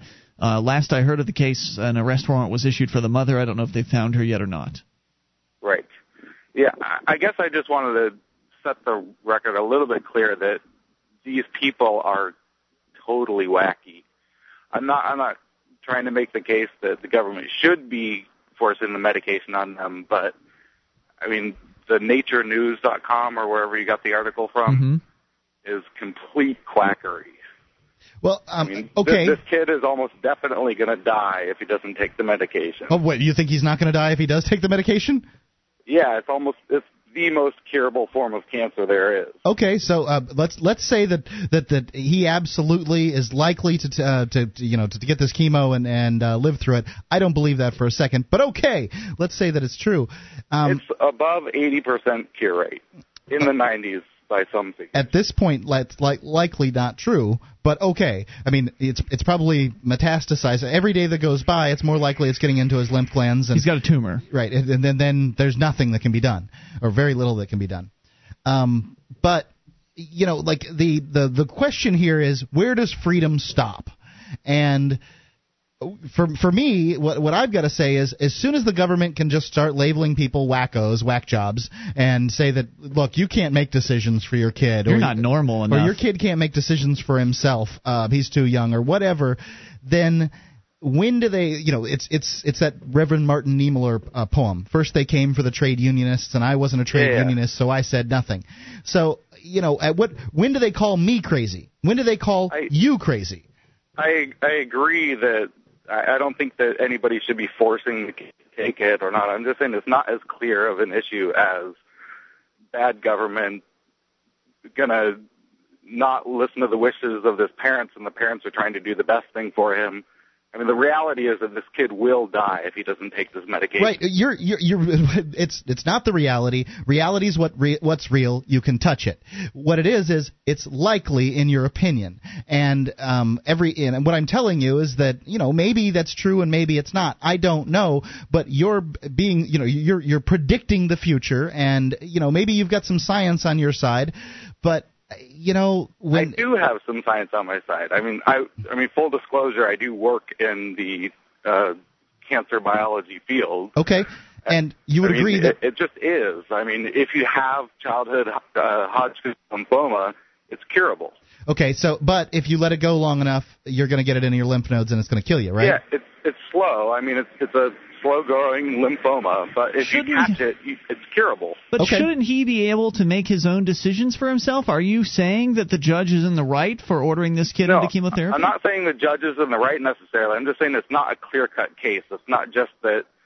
But to me, it parents is are looking out for- To me, it's cl- completely clear cut because um, the life of this child is his own, and he gets to do what he wants, and to some extent, his family gets to make a dec- help make that decision because he is the age that he is, and that liberty is far more important than the life of this child. Well, to him, it's his liberty that's important, and he should be able to choose. But on the greater side, like eh, right, I agree with you. However, the judge has to stomp on liberty, yours, mine, and everyone in the world's. All six billion people's um, liberty has to be compromised in order to save this kid. And then what have you saved him for? A world where a judge can decide whether or not uh, a, a person gets to treat themselves and decide how they get to treat themselves.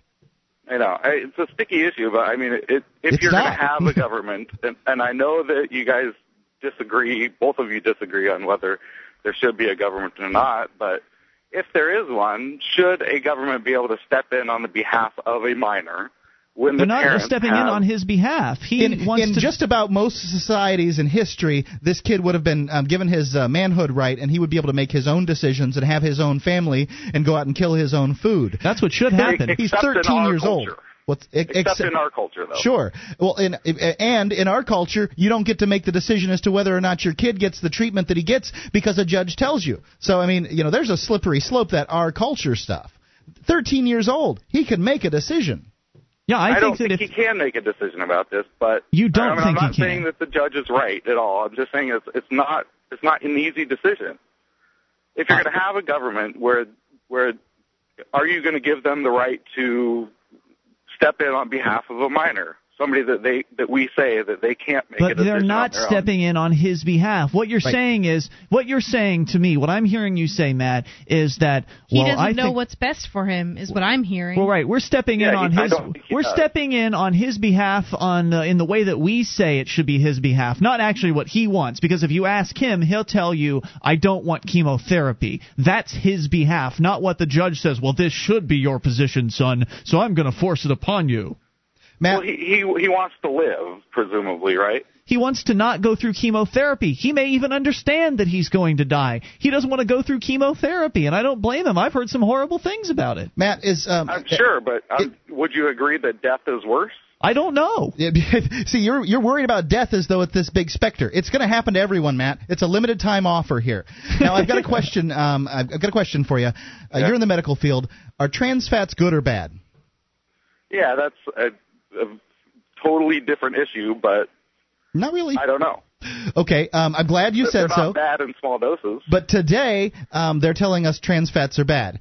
Ten years ago, I was told that margarine, which is what trans fat is, um, was good for you because it didn't have the cholesterol that regular butter did. And I was told, you know, now I'm told that eggs are good for you, but um, uh, ten years ago I was told eggs are bad. I was told 20 years ago we were going into a mini ice age. I now I hear of glo- global warming. And uh, what I'm telling you is that the science it, that you're basing this on is something that's somewhat transitory. I know no, that it's not. Today, if you get lymphoma, That's what they would have said about margarine, margarine ten you. years ago, Matt.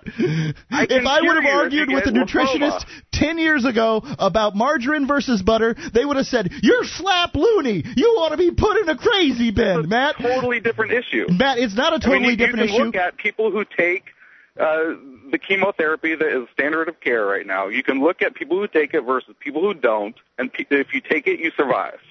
I mean, that, that's, as simple as it gets. But what what if okay, what if I let's say I'm 15 years old and I get cancer and I decide that I don't want chemotherapy that I would rather enjoy the last part of my life poison free. You really believe that it would be okay for someone else to force that on me?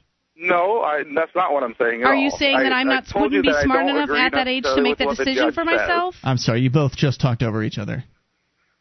Julia? Are you saying I wouldn't be smart enough or independent enough at that age to be able to make those kind of decisions for myself? So I feel like that's a pretty personal I- I- decision. I'm not saying it's a it's a clear cut decision. I'm just saying it, at at some age there's a point where you can decide for yourself. Well, And but you know what somewhere that age is? after an infant. What about crazy people, infant Matt? and it- What's that? What about crazy people? Yeah, I don't know. It's not a clear issue. I'm telling you that here's a clear. It is a clear issue. You, whether you're bat crap insane, get to choose what goes into your body. That's Or- clear or- and easy. Any other thoughts, Matt? I'm, I'm well, same thing. I just don't think it's that clear of an issue when you're a child who's been lied to. He's not a child. He's a teenager. He's 13 years old, and w- I understand that How- you are taking this how much, personally. how much do 13 year olds know about Hodgkin's lymphoma? I don't know, but I do know that they should be free to make their own choices. I think that even they should be free to emancipate themselves from their parents. Let's say that the parents want him to get uh, chemotherapy and he doesn't want it. I think he should be able to say, "Well, I'm I'm my own man. I'm leaving the house. I'm gonna make my own decisions, and I'm not going to get uh, your chemotherapy." Well, I, I guess go I'll that just far. leave it at the science does not even remotely support anything that these parents say. In fact, it supports the direct opposite strongly. Yep, I understand you have your viewpoint. No, and that's, I, I, I agree with him on that viewpoint. That likely, if, if he says if he works in the cancer industry and he says that, that this kid that it's a slow moving cancer, the chances are good this kid could survive. I totally believe that. However, at what cost? Liberty for every person on the planet. That's six billion of us. Thanks, Matt, for the call. Good discussion. Hour three is on the way. Uh, you can bring up anything. This is Free Talk Live. This program is brought to you by FreeKeene.com. FreeKeene.com features audio, video, and blogs chronicling the transition to a voluntary society. FreeKeene.com also has comments and discussion forums so you can be heard. FreeKeene.com.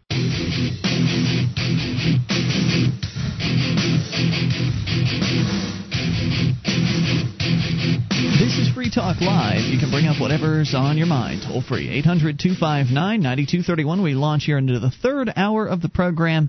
And joining you tonight, it is Ian. And Julia. And Mark. And you can join us on our website at freetalklive.com. The features on the site, they're completely free, so enjoy those. Uh, again, freetalklive.com. Those other talk show hosts want to charge you for their sites. Ours is free. Uh, we're going to continue when we get a chance uh, with the top 10 tips to woo your lady love. Julia is here in the studio tonight, and so I've been saving this to see what she thinks about these. Uh, we got a chance to start them in the last hour. Hopefully, we'll get a chance to keep them going here, but we do have to get some calls in as well because this is the show about your calls. But, Julia, you said you had a question you wanted to ask the audience, the listening audience here tonight. Well, yes, I have a request for male callers here. Uh, Um, that won't be hard to get, I'm sure. No, I'm Julia's asking for male callers. Okay, what about it? Okay. Ears are well, perking up across the world. I have this debate often. I, I feel like once every six months this issue comes up, and and the issue in question is, I think Mark was the one who said it first, but I hear this all the time. If a girl or if a guy is friends with a girl, does he automatically want to have sex with her? Now, I have mostly male friends, Mhm. so that kind of bothers me. I, I like to think that they are my friend because they like me, not because they want to have sex with me. So I would like guys to well, call it- in. Well, wait, wait, couldn't they both be true? I they guess. could like you and want to have sex with you. right, and I think Can a girl and guy be friends and there be no sexual tension there? well, That's of course, what I want know. everybody's going to answer yes. They can, of course, they can, because the statistical chance, uh, you know, anything can happen in this world. However, the, I think that a better phraseology is uh, is most of the time when a guy wants to ha- hang out with a girl, um, is it you know is it a pure of heart or does it because he's you know hoping that if he hangs around uh, Right. hangs around her long enough she'll take her pants off? So I want guys to call in and tell me their experiences with being friends with chicks and if you're friends with a girl, is it because you're hoping that maybe one day she'll take her pants off or can you really just be friends with a girl because you like being friends with a girl, I guess? And is it always necessarily something that you're specifically aware of? I mean, uh, maybe you are friends with her, but you don't know exactly. I mean, I mean, maybe you've never really thought seriously about having sex. Maybe you didn't get into the relationship because you were hoping to have sex, but maybe there's some sort of underlying uh, thing going on there. I, I don't know. I can say that when I was in high school, I know pretty much whether I want to have sex with a woman within um, microseconds of seeing her. Yeah, I understand that. But what I'm what I'm saying is perhaps uh, is that the number one motivating factor behind you uh, getting into a friendship with her? That was my. I guess that's what I'm questioning. I, like here. I may not be the best person to ask on this subject. I uh, I, I came into manhood in prison, surrounded Yeah. by men, so therefore I generally find men's company to be more uh, comba- uh, you know, I'm, I'm more compatible, um, compatible with uh, male company than I am with female. However, um, you know, certainly there are glaring exceptions in my life of women that I like to hang out with. Usually, I end up having sex with those women that I like hanging out with, and I call it a relationship. I get. I, I guess I'm just bothered because I have, uh, like I said, pretty much all my friends are guys. I like hanging out with guys, and Mhm. I have probably three or fo- four guy friends that I would consider pretty close, good friends. And I, I feel like it'd be really cocky for me to sit here and say, well, they all want to bang me, but I. Well, we know at least one of them does.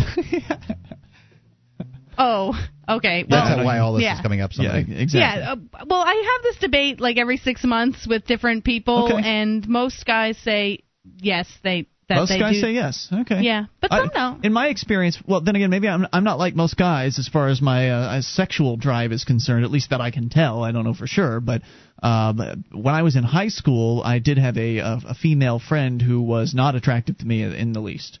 So I've I have had a female friend that I was not interested in doing anything sexual with. 1 800 259 9231 if you've got an answer for Julia's question. And I know we've got a bunch of guys that are on the line here talking about different things, but maybe we'll have them answer the question here when Right. we pick up the phone. So let's go to Nick in California. Nick, you're on Free Talk Live. Do you have an answer for Julia before you get to your topic? Yeah, I I would say that it, it has everything to do with how virtuous the guy wants to be and for how long. Because ultimately, I think he's going to resort to if the if the opportunity arises, he's probably going to jump at it. Even if the opportunity has arisen with someone that uh, is physically unattractive? Um, I mean that comes down to personal preference and how hard you stick to them. I have friends that will look at a girl that I find attractive and say, not even. Mm-hmm. But but to me, I, I just look at them kind of, uh, you know, okay, well, I guess, okay, you know, you don't really know what to say. It's just it's it's at that point it's preference, you know. But if if they if they hang out with a girl long enough, and that's on their mind, when the opportunity comes up, they're not going to turn it down. So it's it's not necessarily that you decided to start hanging out with that girl specifically for the purposes of eventually having sex. That were you were you cognizant of that or not when you started hanging out with her? Uh, oh, absolutely. It's one of the first things that comes to mind. But I know that for me, considering I, I have, you know, uh, radical radical uh, beliefs and opinions, that when I can talk to a girl and she's interested in something that I'm saying, it's a, you know, that's de- that's definitely a, a double turn on. Even if it's just for friendship and she's no interest in me, I'll still I'll still pursue a friendship just to have that kind of that kind of friendship. And I, I think that he's uh, touching on glazing over a, uh, a very uh, salient point here is uh, that guys have lower standards, and this is this is just it just makes evolutionary sense. Uh, you know, the guys want to spread their seed far and wide. Women want to um, have somebody who's going to care for a child, and so therefore, um, you know, what he's saying as far as guys will often jump at the chance, they will often jump at the chance. I can see this as being generally true. Okay, Nick, what else were you calling in about tonight? Well, you know, um, recently my my younger brother, he's 15. I'm I'm 24. He's got a little, you know, gap between our ages, but uh, he does live with me as of recently, and he was out uh, with a few of his friends. Initially, a kid around his age, 16 as well. They ended up meeting up with some older kids, and one was evidently 21, one was 18, and one was on on probation. Uh, I don't even think my brother was aware of this. They were hanging out at about 11 p.m. They were walking to the older kid's house, older guy's house, I guess I would say. And um, my little brother said he noticed the police helicopter circling them and had the the light down on him, and he he wasn't sure he could. He he knew that they were following him. He didn't know why. They go into this guy's house. Um, within five to ten minutes being inside the house, the the house was surrounded by cops, and there was a you know the blowhorn, and they were saying that they were doing a parole search. Parole Well, search. The kid, evidently, the kid guy's on parole, and he had been involved in some strong arm robberies, is what the police officer told my mother. Oh, but boy. um, so therefore, they were proactively trying to you know search him and you know I guess put him under arrest. And my little brother happened to be with them. The kid, the guy, 21 year old kid, didn't want to go outside. He was um, telling my brother and his friend and the other guy not to go outside. He wanted to smoke his last cigarette, and he wanted to. He was tripping out. He, I'm going to prison. I'm going to prison. He was nervous. So they didn't go out, I guess, for a good 20, 25 minutes. After after about 15 minutes, the cops shot in what my brother thought was a bullet. It broke the window went into the wall. My brother saw it. They all freaked out. They got under the under the the tables and they just ran. They they thought they were going to die. Uh, they said, proceeded to shoot two or three more rubber bullets. My little brother said. At that point, they stood up and they said, "We're coming out. We don't want to die. We're coming. We're coming. Please don't shoot. Don't shoot." They go out. They you know they do what they do. They bring each one out individually, handcuff them. This was at 11 p.m. Evidently, they take my little brother to the juvenile center by about 11:30 or 11:45, and he's there being interrogated. They don't call my family until 3 a.m. in the morning. Mm-hmm. From 11:45 or 12 o'clock, they interrogated my 15-year-old brother as to this this guy who he had just met this night. And my brother, unfortunately, my little brother is you know young kid doesn't really know how to deal with the police. Thought he was going to outsmart the cops, and I you know I I don't know what's my what my little brother was thinking. I told him next time you tell him I'm not going to talk to the police without my parents here Yeah. or whatever Oh boy. but they proceeded to interrogate him essentially and hold him in a holding cell until 3 a.m., which they called my parents. Turns out my brother has borderline psychosis, and this triggered this triggered massive paranoia and hysteria. He constantly thinks that the cops are out trying to get him, that they're they're uh, that the people in our apartment complex are Oh my gosh. undercover cops, and they're listening. That the microphone on my computer is recording him. He tells Wow. me he tells me to turn to to turn off my computer because he doesn't want the microphone. He steals my phone because he thinks that he's got to do something with my phone, break it because he thinks that they're listening through my phone. Oh my goodness! He's when did this all happen? When did this all go? When. I'm sorry. When And when did this all go down with your brother the, in the guy's house? When did that happen? This happened last Saturday. I want to bring it back. Uh, keep this discussion going here because that's wow. Uh, 800 259 9231. Bring up whatever you want. Free Talk Live.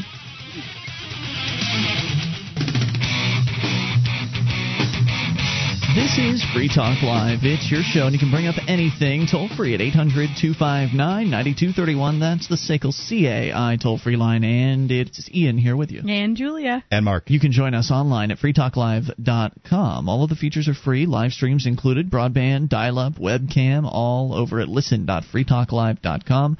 That's listen.freetalklive.com. Uh, so we continue here with Nick, who is telling us about his little brother. You, you're in your 20s. Your brother is 15.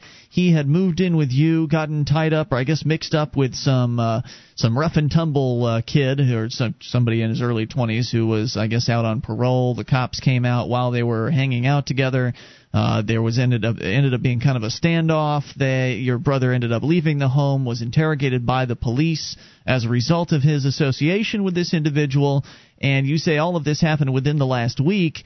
And now, after the police interrogation, who knows what they did to him in there? You say that he's gone off the deep end and is paranoid and believes that the police are tapping phone lines and uh, and spying on him and things like that. Correct. So, are you asking what uh, you know uh, for advice as to what what can be done here? Well, oh, I mean, I know, you know, I've listened to the show for quite a while, and people also often call in and tell some interesting, crazy stories. So I thought I'd say one, but I do know that my mom has considered, you know, getting a lawyer and seeing what what possibly she could do because she felt it was excessive. And I mean, my my first thought is that she won't anywhere if she decides to try and do that. Um, she could try, and I told her that you know it maybe bring some attention to it, but I, I mean, I really don't think that it's going to, considering that they had a you know a specific suspect that they were pursuing and and that kind of thing. I just feel that what they did to him was excessive, and you know, obviously he had some sort of mental thing going to begin with. So Did they charge him with to be- anything? uh, they charged him with obstruction of justice. For for not obeying you know, their orders to to leave the house when they I see. Right. You know, th- this is the poor kid was scared. You know, Sure, that's the reason he didn't didn't leave, and there was social pressure on him and all that stuff. And so what they're trying to do is make an example of him to create a situation where social pressure is greater that you're going to follow the police immediately. So they're you know sort of moving us down the the road to police statedom.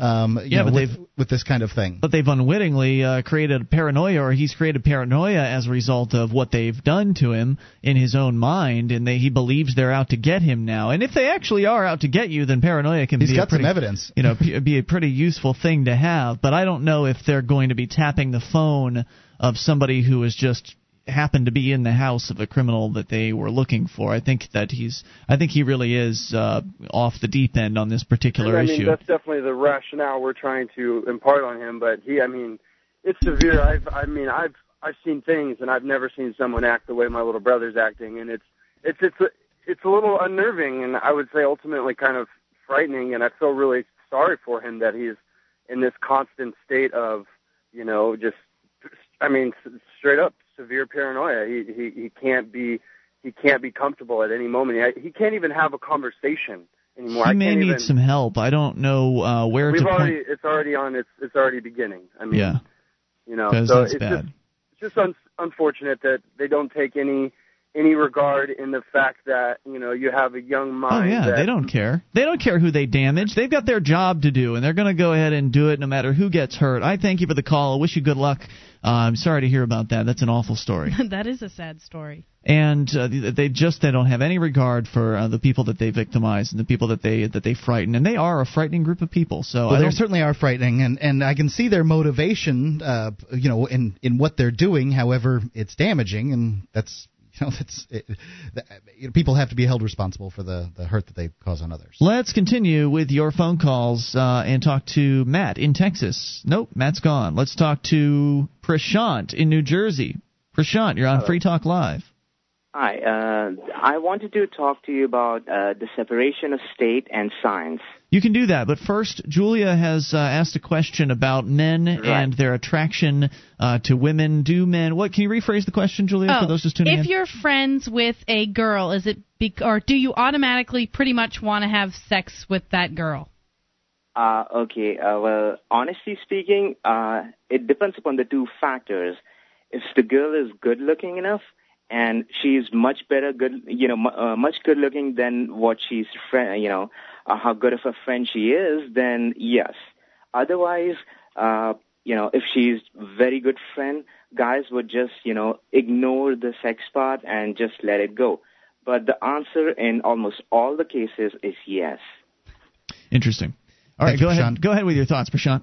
Uh, Okay. Uh, well, uh, I wanted to talk about uh, the separation of state and science.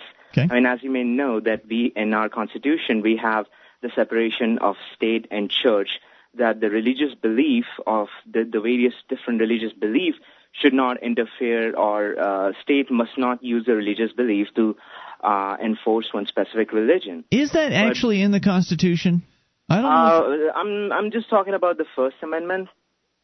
Okay, the freedom of religion, Make yeah. no law regarding the establishment of a specific religion. Yeah. Okay. Okay. Good point. Okay, and uh, the the problem is uh, that that means that uh, you know the, the Judeo-Muslim um, minority of America cannot come and you know ban pork from America just because their religion says that cannot be done or something Mhm. like that. But it does not mean that the scientists can come in. I mean, eh, eh, uh, and they cannot have the same thing banned. They can have the pork banned if some scientists come out and prove that uh, pork is bad for your health and it causes cancer. We're getting close so to that. The thing is, yeah, we're, if we're, tyranny ha- exists, it can be equally done through religion, and it is equally done in America in the name of science. So what Uh, you're saying is, in the name of science, they are uh, offending other people's religions, like these uh, these this couple and the, their 13 year old son that has been exactly. forced if the- into a chemotherapy treatment that they have a religious objection to. You're saying their sci- the almighty science is now overriding people's religious beliefs and, No, and it's being not religion. It's about the uh, liberties, people's liberties. I mean, the reason why drugs are banned, I mean, marijuana and all these things are banned because the scientists say that these things ca- cause harm, and the government thinks that they can use this scientific opinion to, uh, you know, curb the liberties of the people. Well, I think that uh, probably the the reason marijuana is banned, uh, marijuana specifically is banned, they probably can find some things wrong with it. But it seems though as though real scientists, uh, you know, in the last few decades have been finding better and better things about marijuana. But I understand the direction you're coming with uh, with on this, and, and I think it's it's largely true that people should be able to free um, be free to do what they want. But uh, Prashant, this brings up another question. Let's uh, let's use the trans fat situation um, that I was talking Right. with, uh, I believe it was Matt about. Um, so I, I don't think that we should ban trans fat from restaurant foods like they're doing in New York City, simply because there's been a certain amount of scientific research that says up to this point that trans fats are bad, um, and previously they were good. When they were called margarine, now they're called trans fat. Um, so what I guess the next question, the next step in that logical um, scenario is people that would say that uh, trans fats are bad would say that they're sort of poisoning um, the the public. So the next question is, how much arsenic is okay in your hamburger? Well, uh, that that is true, but then uh, if the the only thing you can be concerned about is whether you are well informed about the arsenic content of your hamburger. If they do not inform you correctly that this is the amount of arsenic in your in your uh, sandwich, then yes, that that does sound like a you know a fraud something scenario. to be worried about. Well But said, as far as Prashant. that- I appreciate hearing from you tonight. Thank you for the call. More on the way. You take control. This is Free Talk Live. Hey, podcast listeners. I've been working with a couple of advertisers who have concerns about the ages of our podcast listenership. Generally, the younger the person, the more likely they are to fill out a survey. We need to counteract this trend. Please take a moment to go to survey.freetalklive.com and let us know your age and sex. That's survey.freetalklive.com, especially if you're over 25. This is Free Talk Live. You can bring up whatever's on your mind. Just dial toll free 800 259 9231. That's the SACL CAI toll free line. Joining you tonight, it's Ian here with you. And Julia. And Mark. Join us online at freetalklive.com. We've got updates. You get signed up, and we'll keep you in the loop whenever there's something you need to know about Free Talk Live. Just go to updates.freetalklive.com. Get on the list for free. That's updates.freetalklive.com. If you want liberty in your lifetime, don't miss the Free State Project's Porcupine Freedom Festival. It's happening June 25th through the 28th in beautiful Lancaster, New Hampshire. You can join hundreds of liberty loving people for a weekend of freedom and fun. Register today at porcfest.com. P O R C F E S T. That's porcfest.com. The question on the table this hour, uh, Julia threw it out there at the beginning of the hour, and that is what, uh, if you are a man, what reason are you friends with women? Uh, is it true that men are only friends with women for the purposes of hopefully that eventually they'll get a chance to have sex with that woman? Is that did I uh, recount that correctly? Kind of, yeah. I mean, if you're friends with a a reasonably attractive lady, are you? So it's only for attra- Well, attractive women? I I feel like most guys say if she's attractive is is what they say. If they have a hideous troll of a friend that's a chick, they don't want to have sex with her. So I mean, I'm not talking super hot, but just okay to reasonably attractive that region. If you are friends with a girl as a guy, do you pretty much always want to have sex yeah, with her, even the if case. even if it's not brought up and you know that you'll never get the chance?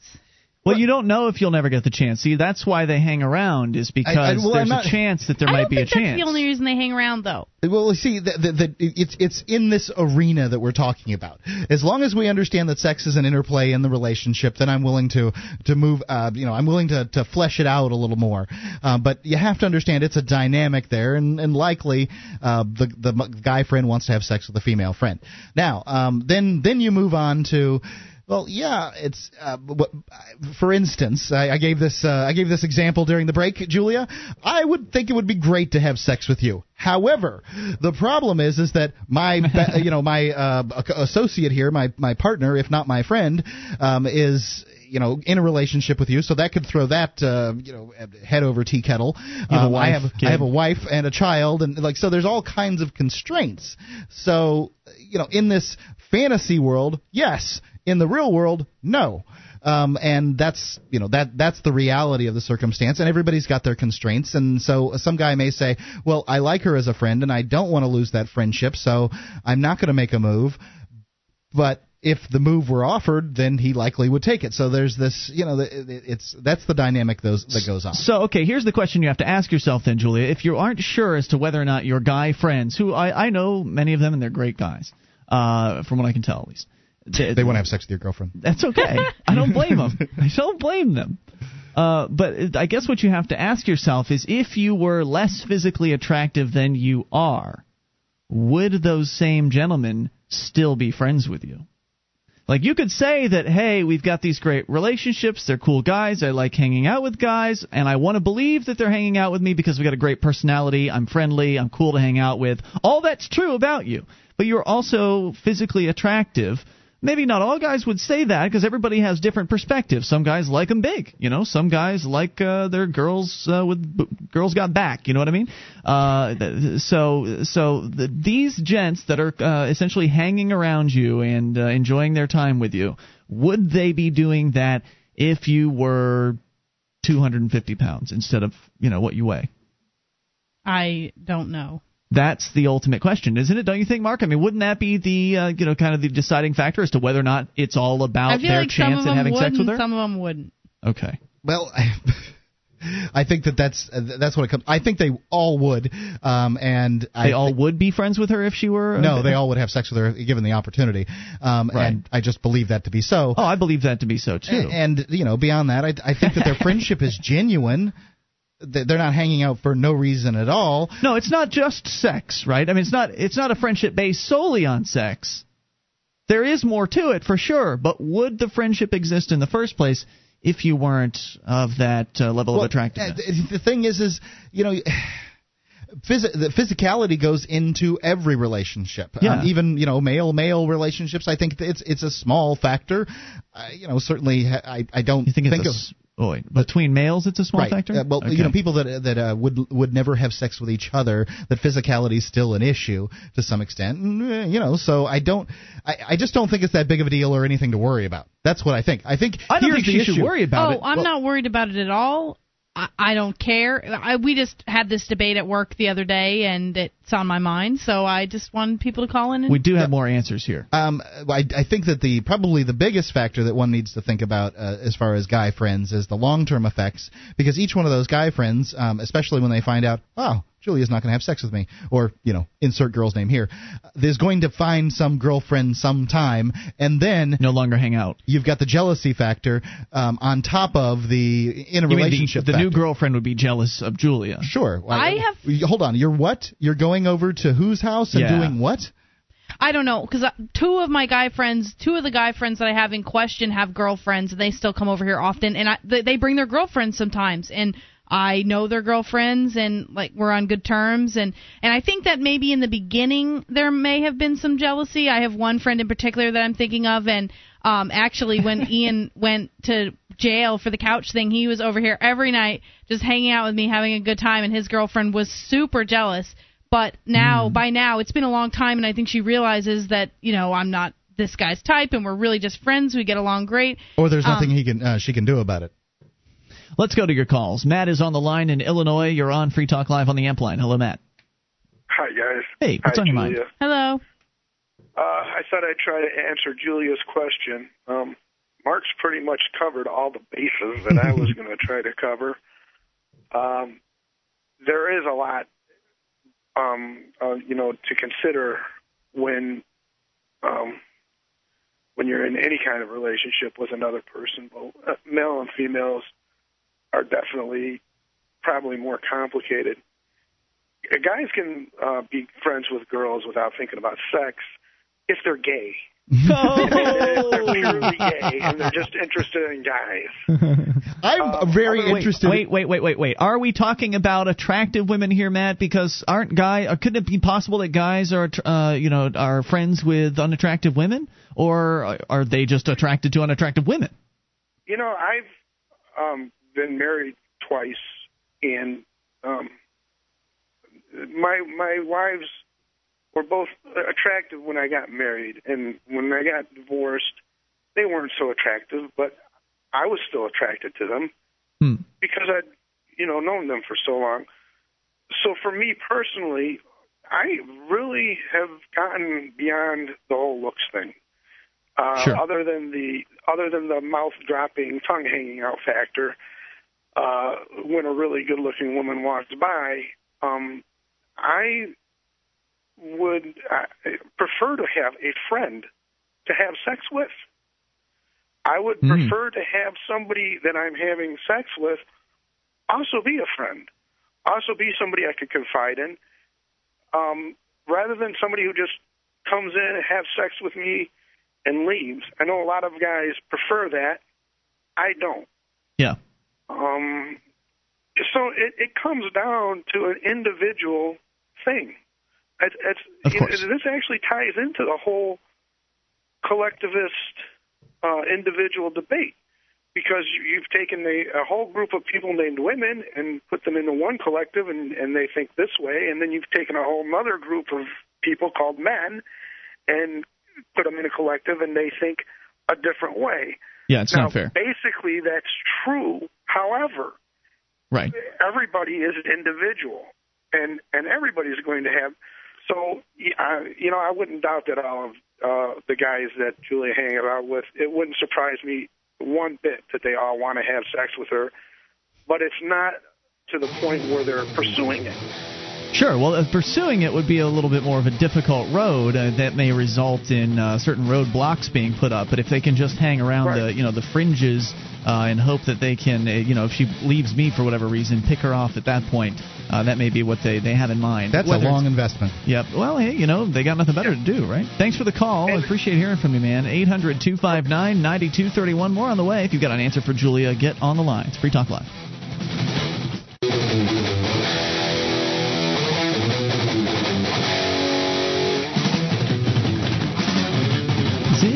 Talk Live. Only moments remain. Enough time for your call if you make it right now to 1 800 259 9231. That's the SACL CAI toll free line. It's Ian here with you. And Julia. And Mark. And you can join us online at freetalklive.com. All of the features completely free, so enjoy those on us. Again, that's freetalklive.com. And if you enjoy the show and you want to help support Free Talk Live, become an amplifier for as little as three bucks a month. Uh, you can you join the AMP program. We take that money in, we reinvest it into the show, get on more radio stations around the country, bring more internet listeners on board worldwide, expose new people to the ideas of freedom. You get perks like access to the AMP only call in lines and more. Get all the details over at AMP amp.freetalklive.com and get signed up. That's amp.freetalklive.com. Julia's question this hour is about men and where uh, their friendships with women.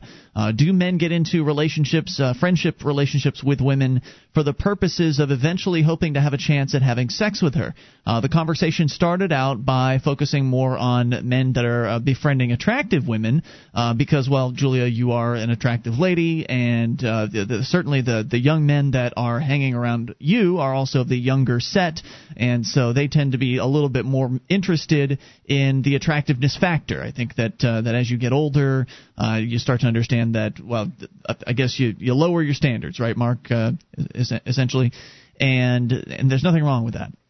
And in fact, as Matt was pointing out from Illinois, uh, because I was sort of focusing on, well, would, if you weren't attractive, would these same men still be friends with you? And I still think that's a legitimate question. But as Matt was pointing out, he would be friends with an unattractive woman because, uh, woman because he would like to have sex with a friend. He likes the idea of having a friend that he can also have sex with. So apparently, when he says that if they aren't, if they don't want to have sex with you, they're gay. For if they're hanging out with you and they don't want to have sex with you, they must be gay. So basically, saying it's across the board. Men that are hanging out with uh, women friends are doing it at some level because they are willing to have sex with uh, with that person. Did I sum that up? Sounds right to me.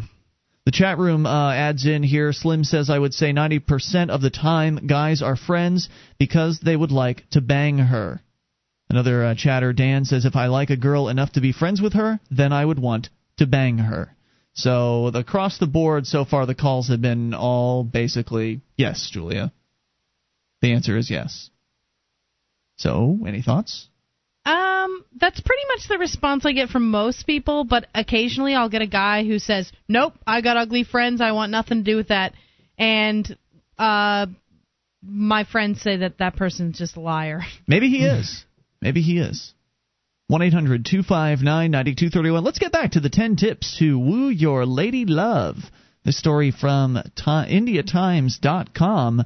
Uh, yes, it's, It's uh, a funny uh, article nonetheless. It is very interesting. I I think there's some good advice uh, in here, but mm, I'm honestly not the really the best person to be asking these whether or not these are good tips or not. Sure you 'cause are. I You're haven't been- female. I'm a female, but I haven't been single in eight years. I don't think that that's an issue at all. Um, You can well, imagine these are all about new relationships. well, you can imagine yourself being wooed. You can imagine what you might like and, and what you you're, might not. I, you know, you, at least if not throughout the day, at least throughout the week, you find things that uh, uh, different guys at work or wherever you meet them do that's attractive. So you can, you know, you, you're attracted to guys throughout that time, and so you can you can decide what is attractive and what's not about somebody who might be dating. Eh, you know, it's it's relatively easy. Even though I've been married for several years, that doesn't mean I can't think about what would work or what wouldn't on a uh, first date. All right, so here we go.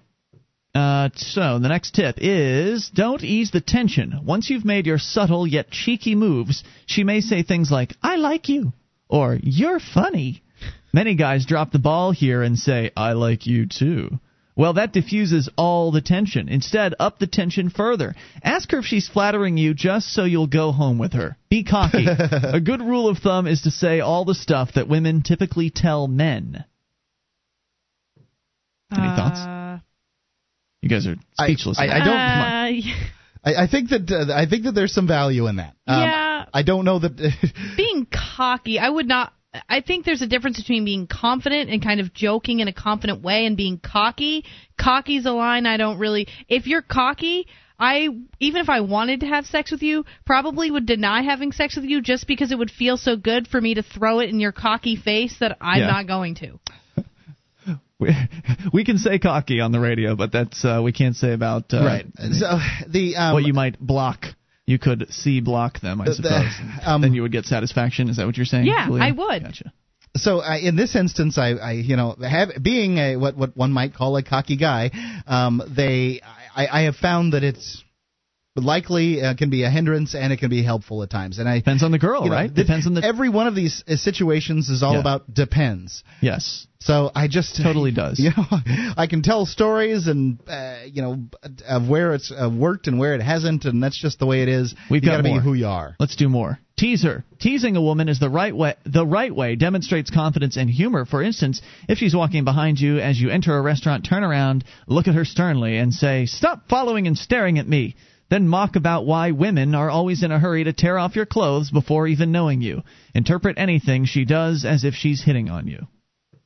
Um, I So- don't know about these tips are very silly. Yeah. So the you- way they word them is humorous and the suggestions of things that they funny. they want you to say maybe it's just me and my I, how I talk to to my friends and stuff but That if some work? guy said these things to me I would if just you were, laugh at him if you were going out for coffee with a guy and he turned around and said said, that as stop you were walking in? staring at me Well, I think that you can toss it in once, but if you do it too often, it's just laughable. Yeah. Um, uh, uh, you know, I don't know. I think that there's there's uh, there's there's times to be, you know, funny and cocky at the same time, and times not to. I, I This just next don't one. I think no one will be able to disagree with. I think this one is spot on. Good advice. if you're This late, use one. the excuse that you were waylaid by a busload of cheerleaders. Nope, nope. Learn how to be a great kisser. Women can tell. What does this mean? Also, Listen, to, listen to the description. I think this is a good description. Women can tell from the way a man kisses how he will be in bed. Here's a tip. Don't be like most guys who kiss while they're scheming to get to the main destination, that is, sex. For a good kisser, the kiss is the destination itself. He kisses as if he wants to enjoy every moment of it. Women can tell the difference. that's very important I'd say kissing is super important I, I, say kissing is a uh, a personal preference. Um, that there's women that are good kissers and women that are bad kissers. Um, in my opinion, however, somebody else would find them to be good kissers. It, like it's just it's an opinion issue as to how someone kisses. You know. I- yeah, no, I- no, no. I've We're not just. Was- wait, wait, wait. You got lost in the title, Mark. Learn how to be a great kisser. Right. Be present in the moment on- while kissing. Right, it's doting on her and not trying to, you know, jump right to the sex, right? To uh, to give her attention outside of just, you know, the ram and bang and be be done with it. The ram and bang. Well, um, I think that uh, yes, I understand where you're coming from on that one, and my opinion on that is is that you have to do these things properly, or you're not going to get it again, and that includes kissing and um, all kinds of foreplay, and so you know. So that's um, good advice. Fake it till you make it on that issue. So that's good advice, right? I'd say that's the best one on the list I agree. No, all right, here you go. Here's a couple more. Do the push pull. Open the door for her, but complain that she Push walks her through it. But complain that she walks slower than her than your granny. Feed her. This is going to get a guy slapped eventually. Some of I this. think you this could do guy this. just talks too much. You can do it once. Uh, Feed Why, you're, you're just what are you poking around there for? Feed her at a restaurant, but roll your eyes and mutter about how she's a baby. Ew. While walking, Ew. If some guy ever tried to feed me, I'd punch him in the mouth. While Ew. walking on the street, have That's her terrible advice. Have her walk on the inside to protect her from traffic, but tease her about how she's delicate. If you can tease her and still treat her like a lady, chances are before long she will be latu over you. That's Well- obviously an Indian word. I I, don't know. I, I have I, I, Head over so heels, much of this I don't understand. Um, it is good advice to be funny. Um, funny is uh, that way that guys manage to, you know, disarm women, and and that's it's great advice. It's the most important thing you can do. But if you're trying to be funny, that usually falls on its face. doesn't Well, it? you can. What what does trying to be funny mean? I mean, I, and don't feed your lady, especially if if you're That's new in the relationship. That is weird. and if some guy ever held a spoon to my mouth, especially on a first date or an early date, it would be like, uh, okay. have the final one is odd. have a life. Women don't like men who follow them like Mary's little lamb. Women Uh-huh. Didn't especially say that already? Women, especially quality women, want a man who is on his path, following his passions, have a busy life with interacting activities, or interesting activities rather, that bring a smile to your face, and it will automatically attract people, including women, to you. Don't chase women, attract them, and I agree with that completely. I do too. I, I'm, I'm with you. You have to be attractive. Um, however, you also have to advertise yourself, and uh, you have to be willing to step forward. Women are less likely to, um, you know, step up to the, to you. So you have to be sort of it's it's that push pull situation. You Mhm. have to be uh, pulling with your attractiveness and pushing at the same time to, uh, you know, be successful. I can't say I'm a relationship expert or anything like that. I can say you're not. But I'm an expert on me and what has worked for me, and uh, and I decided that I wanted to focus on myself and improving my lot in life and and where I I was at, and I figured that eventually I'd bump into some interesting ladies, and indeed one bumped into me. There's good advice for you young men. So uh, Ian, who had sex at 23, Yep. says, There you go. work on yourself. Hey, I'm talking about relationships, not sex, right? More on the way uh, tomorrow night. Join Yep. us online in the meantime at freetalklive.com.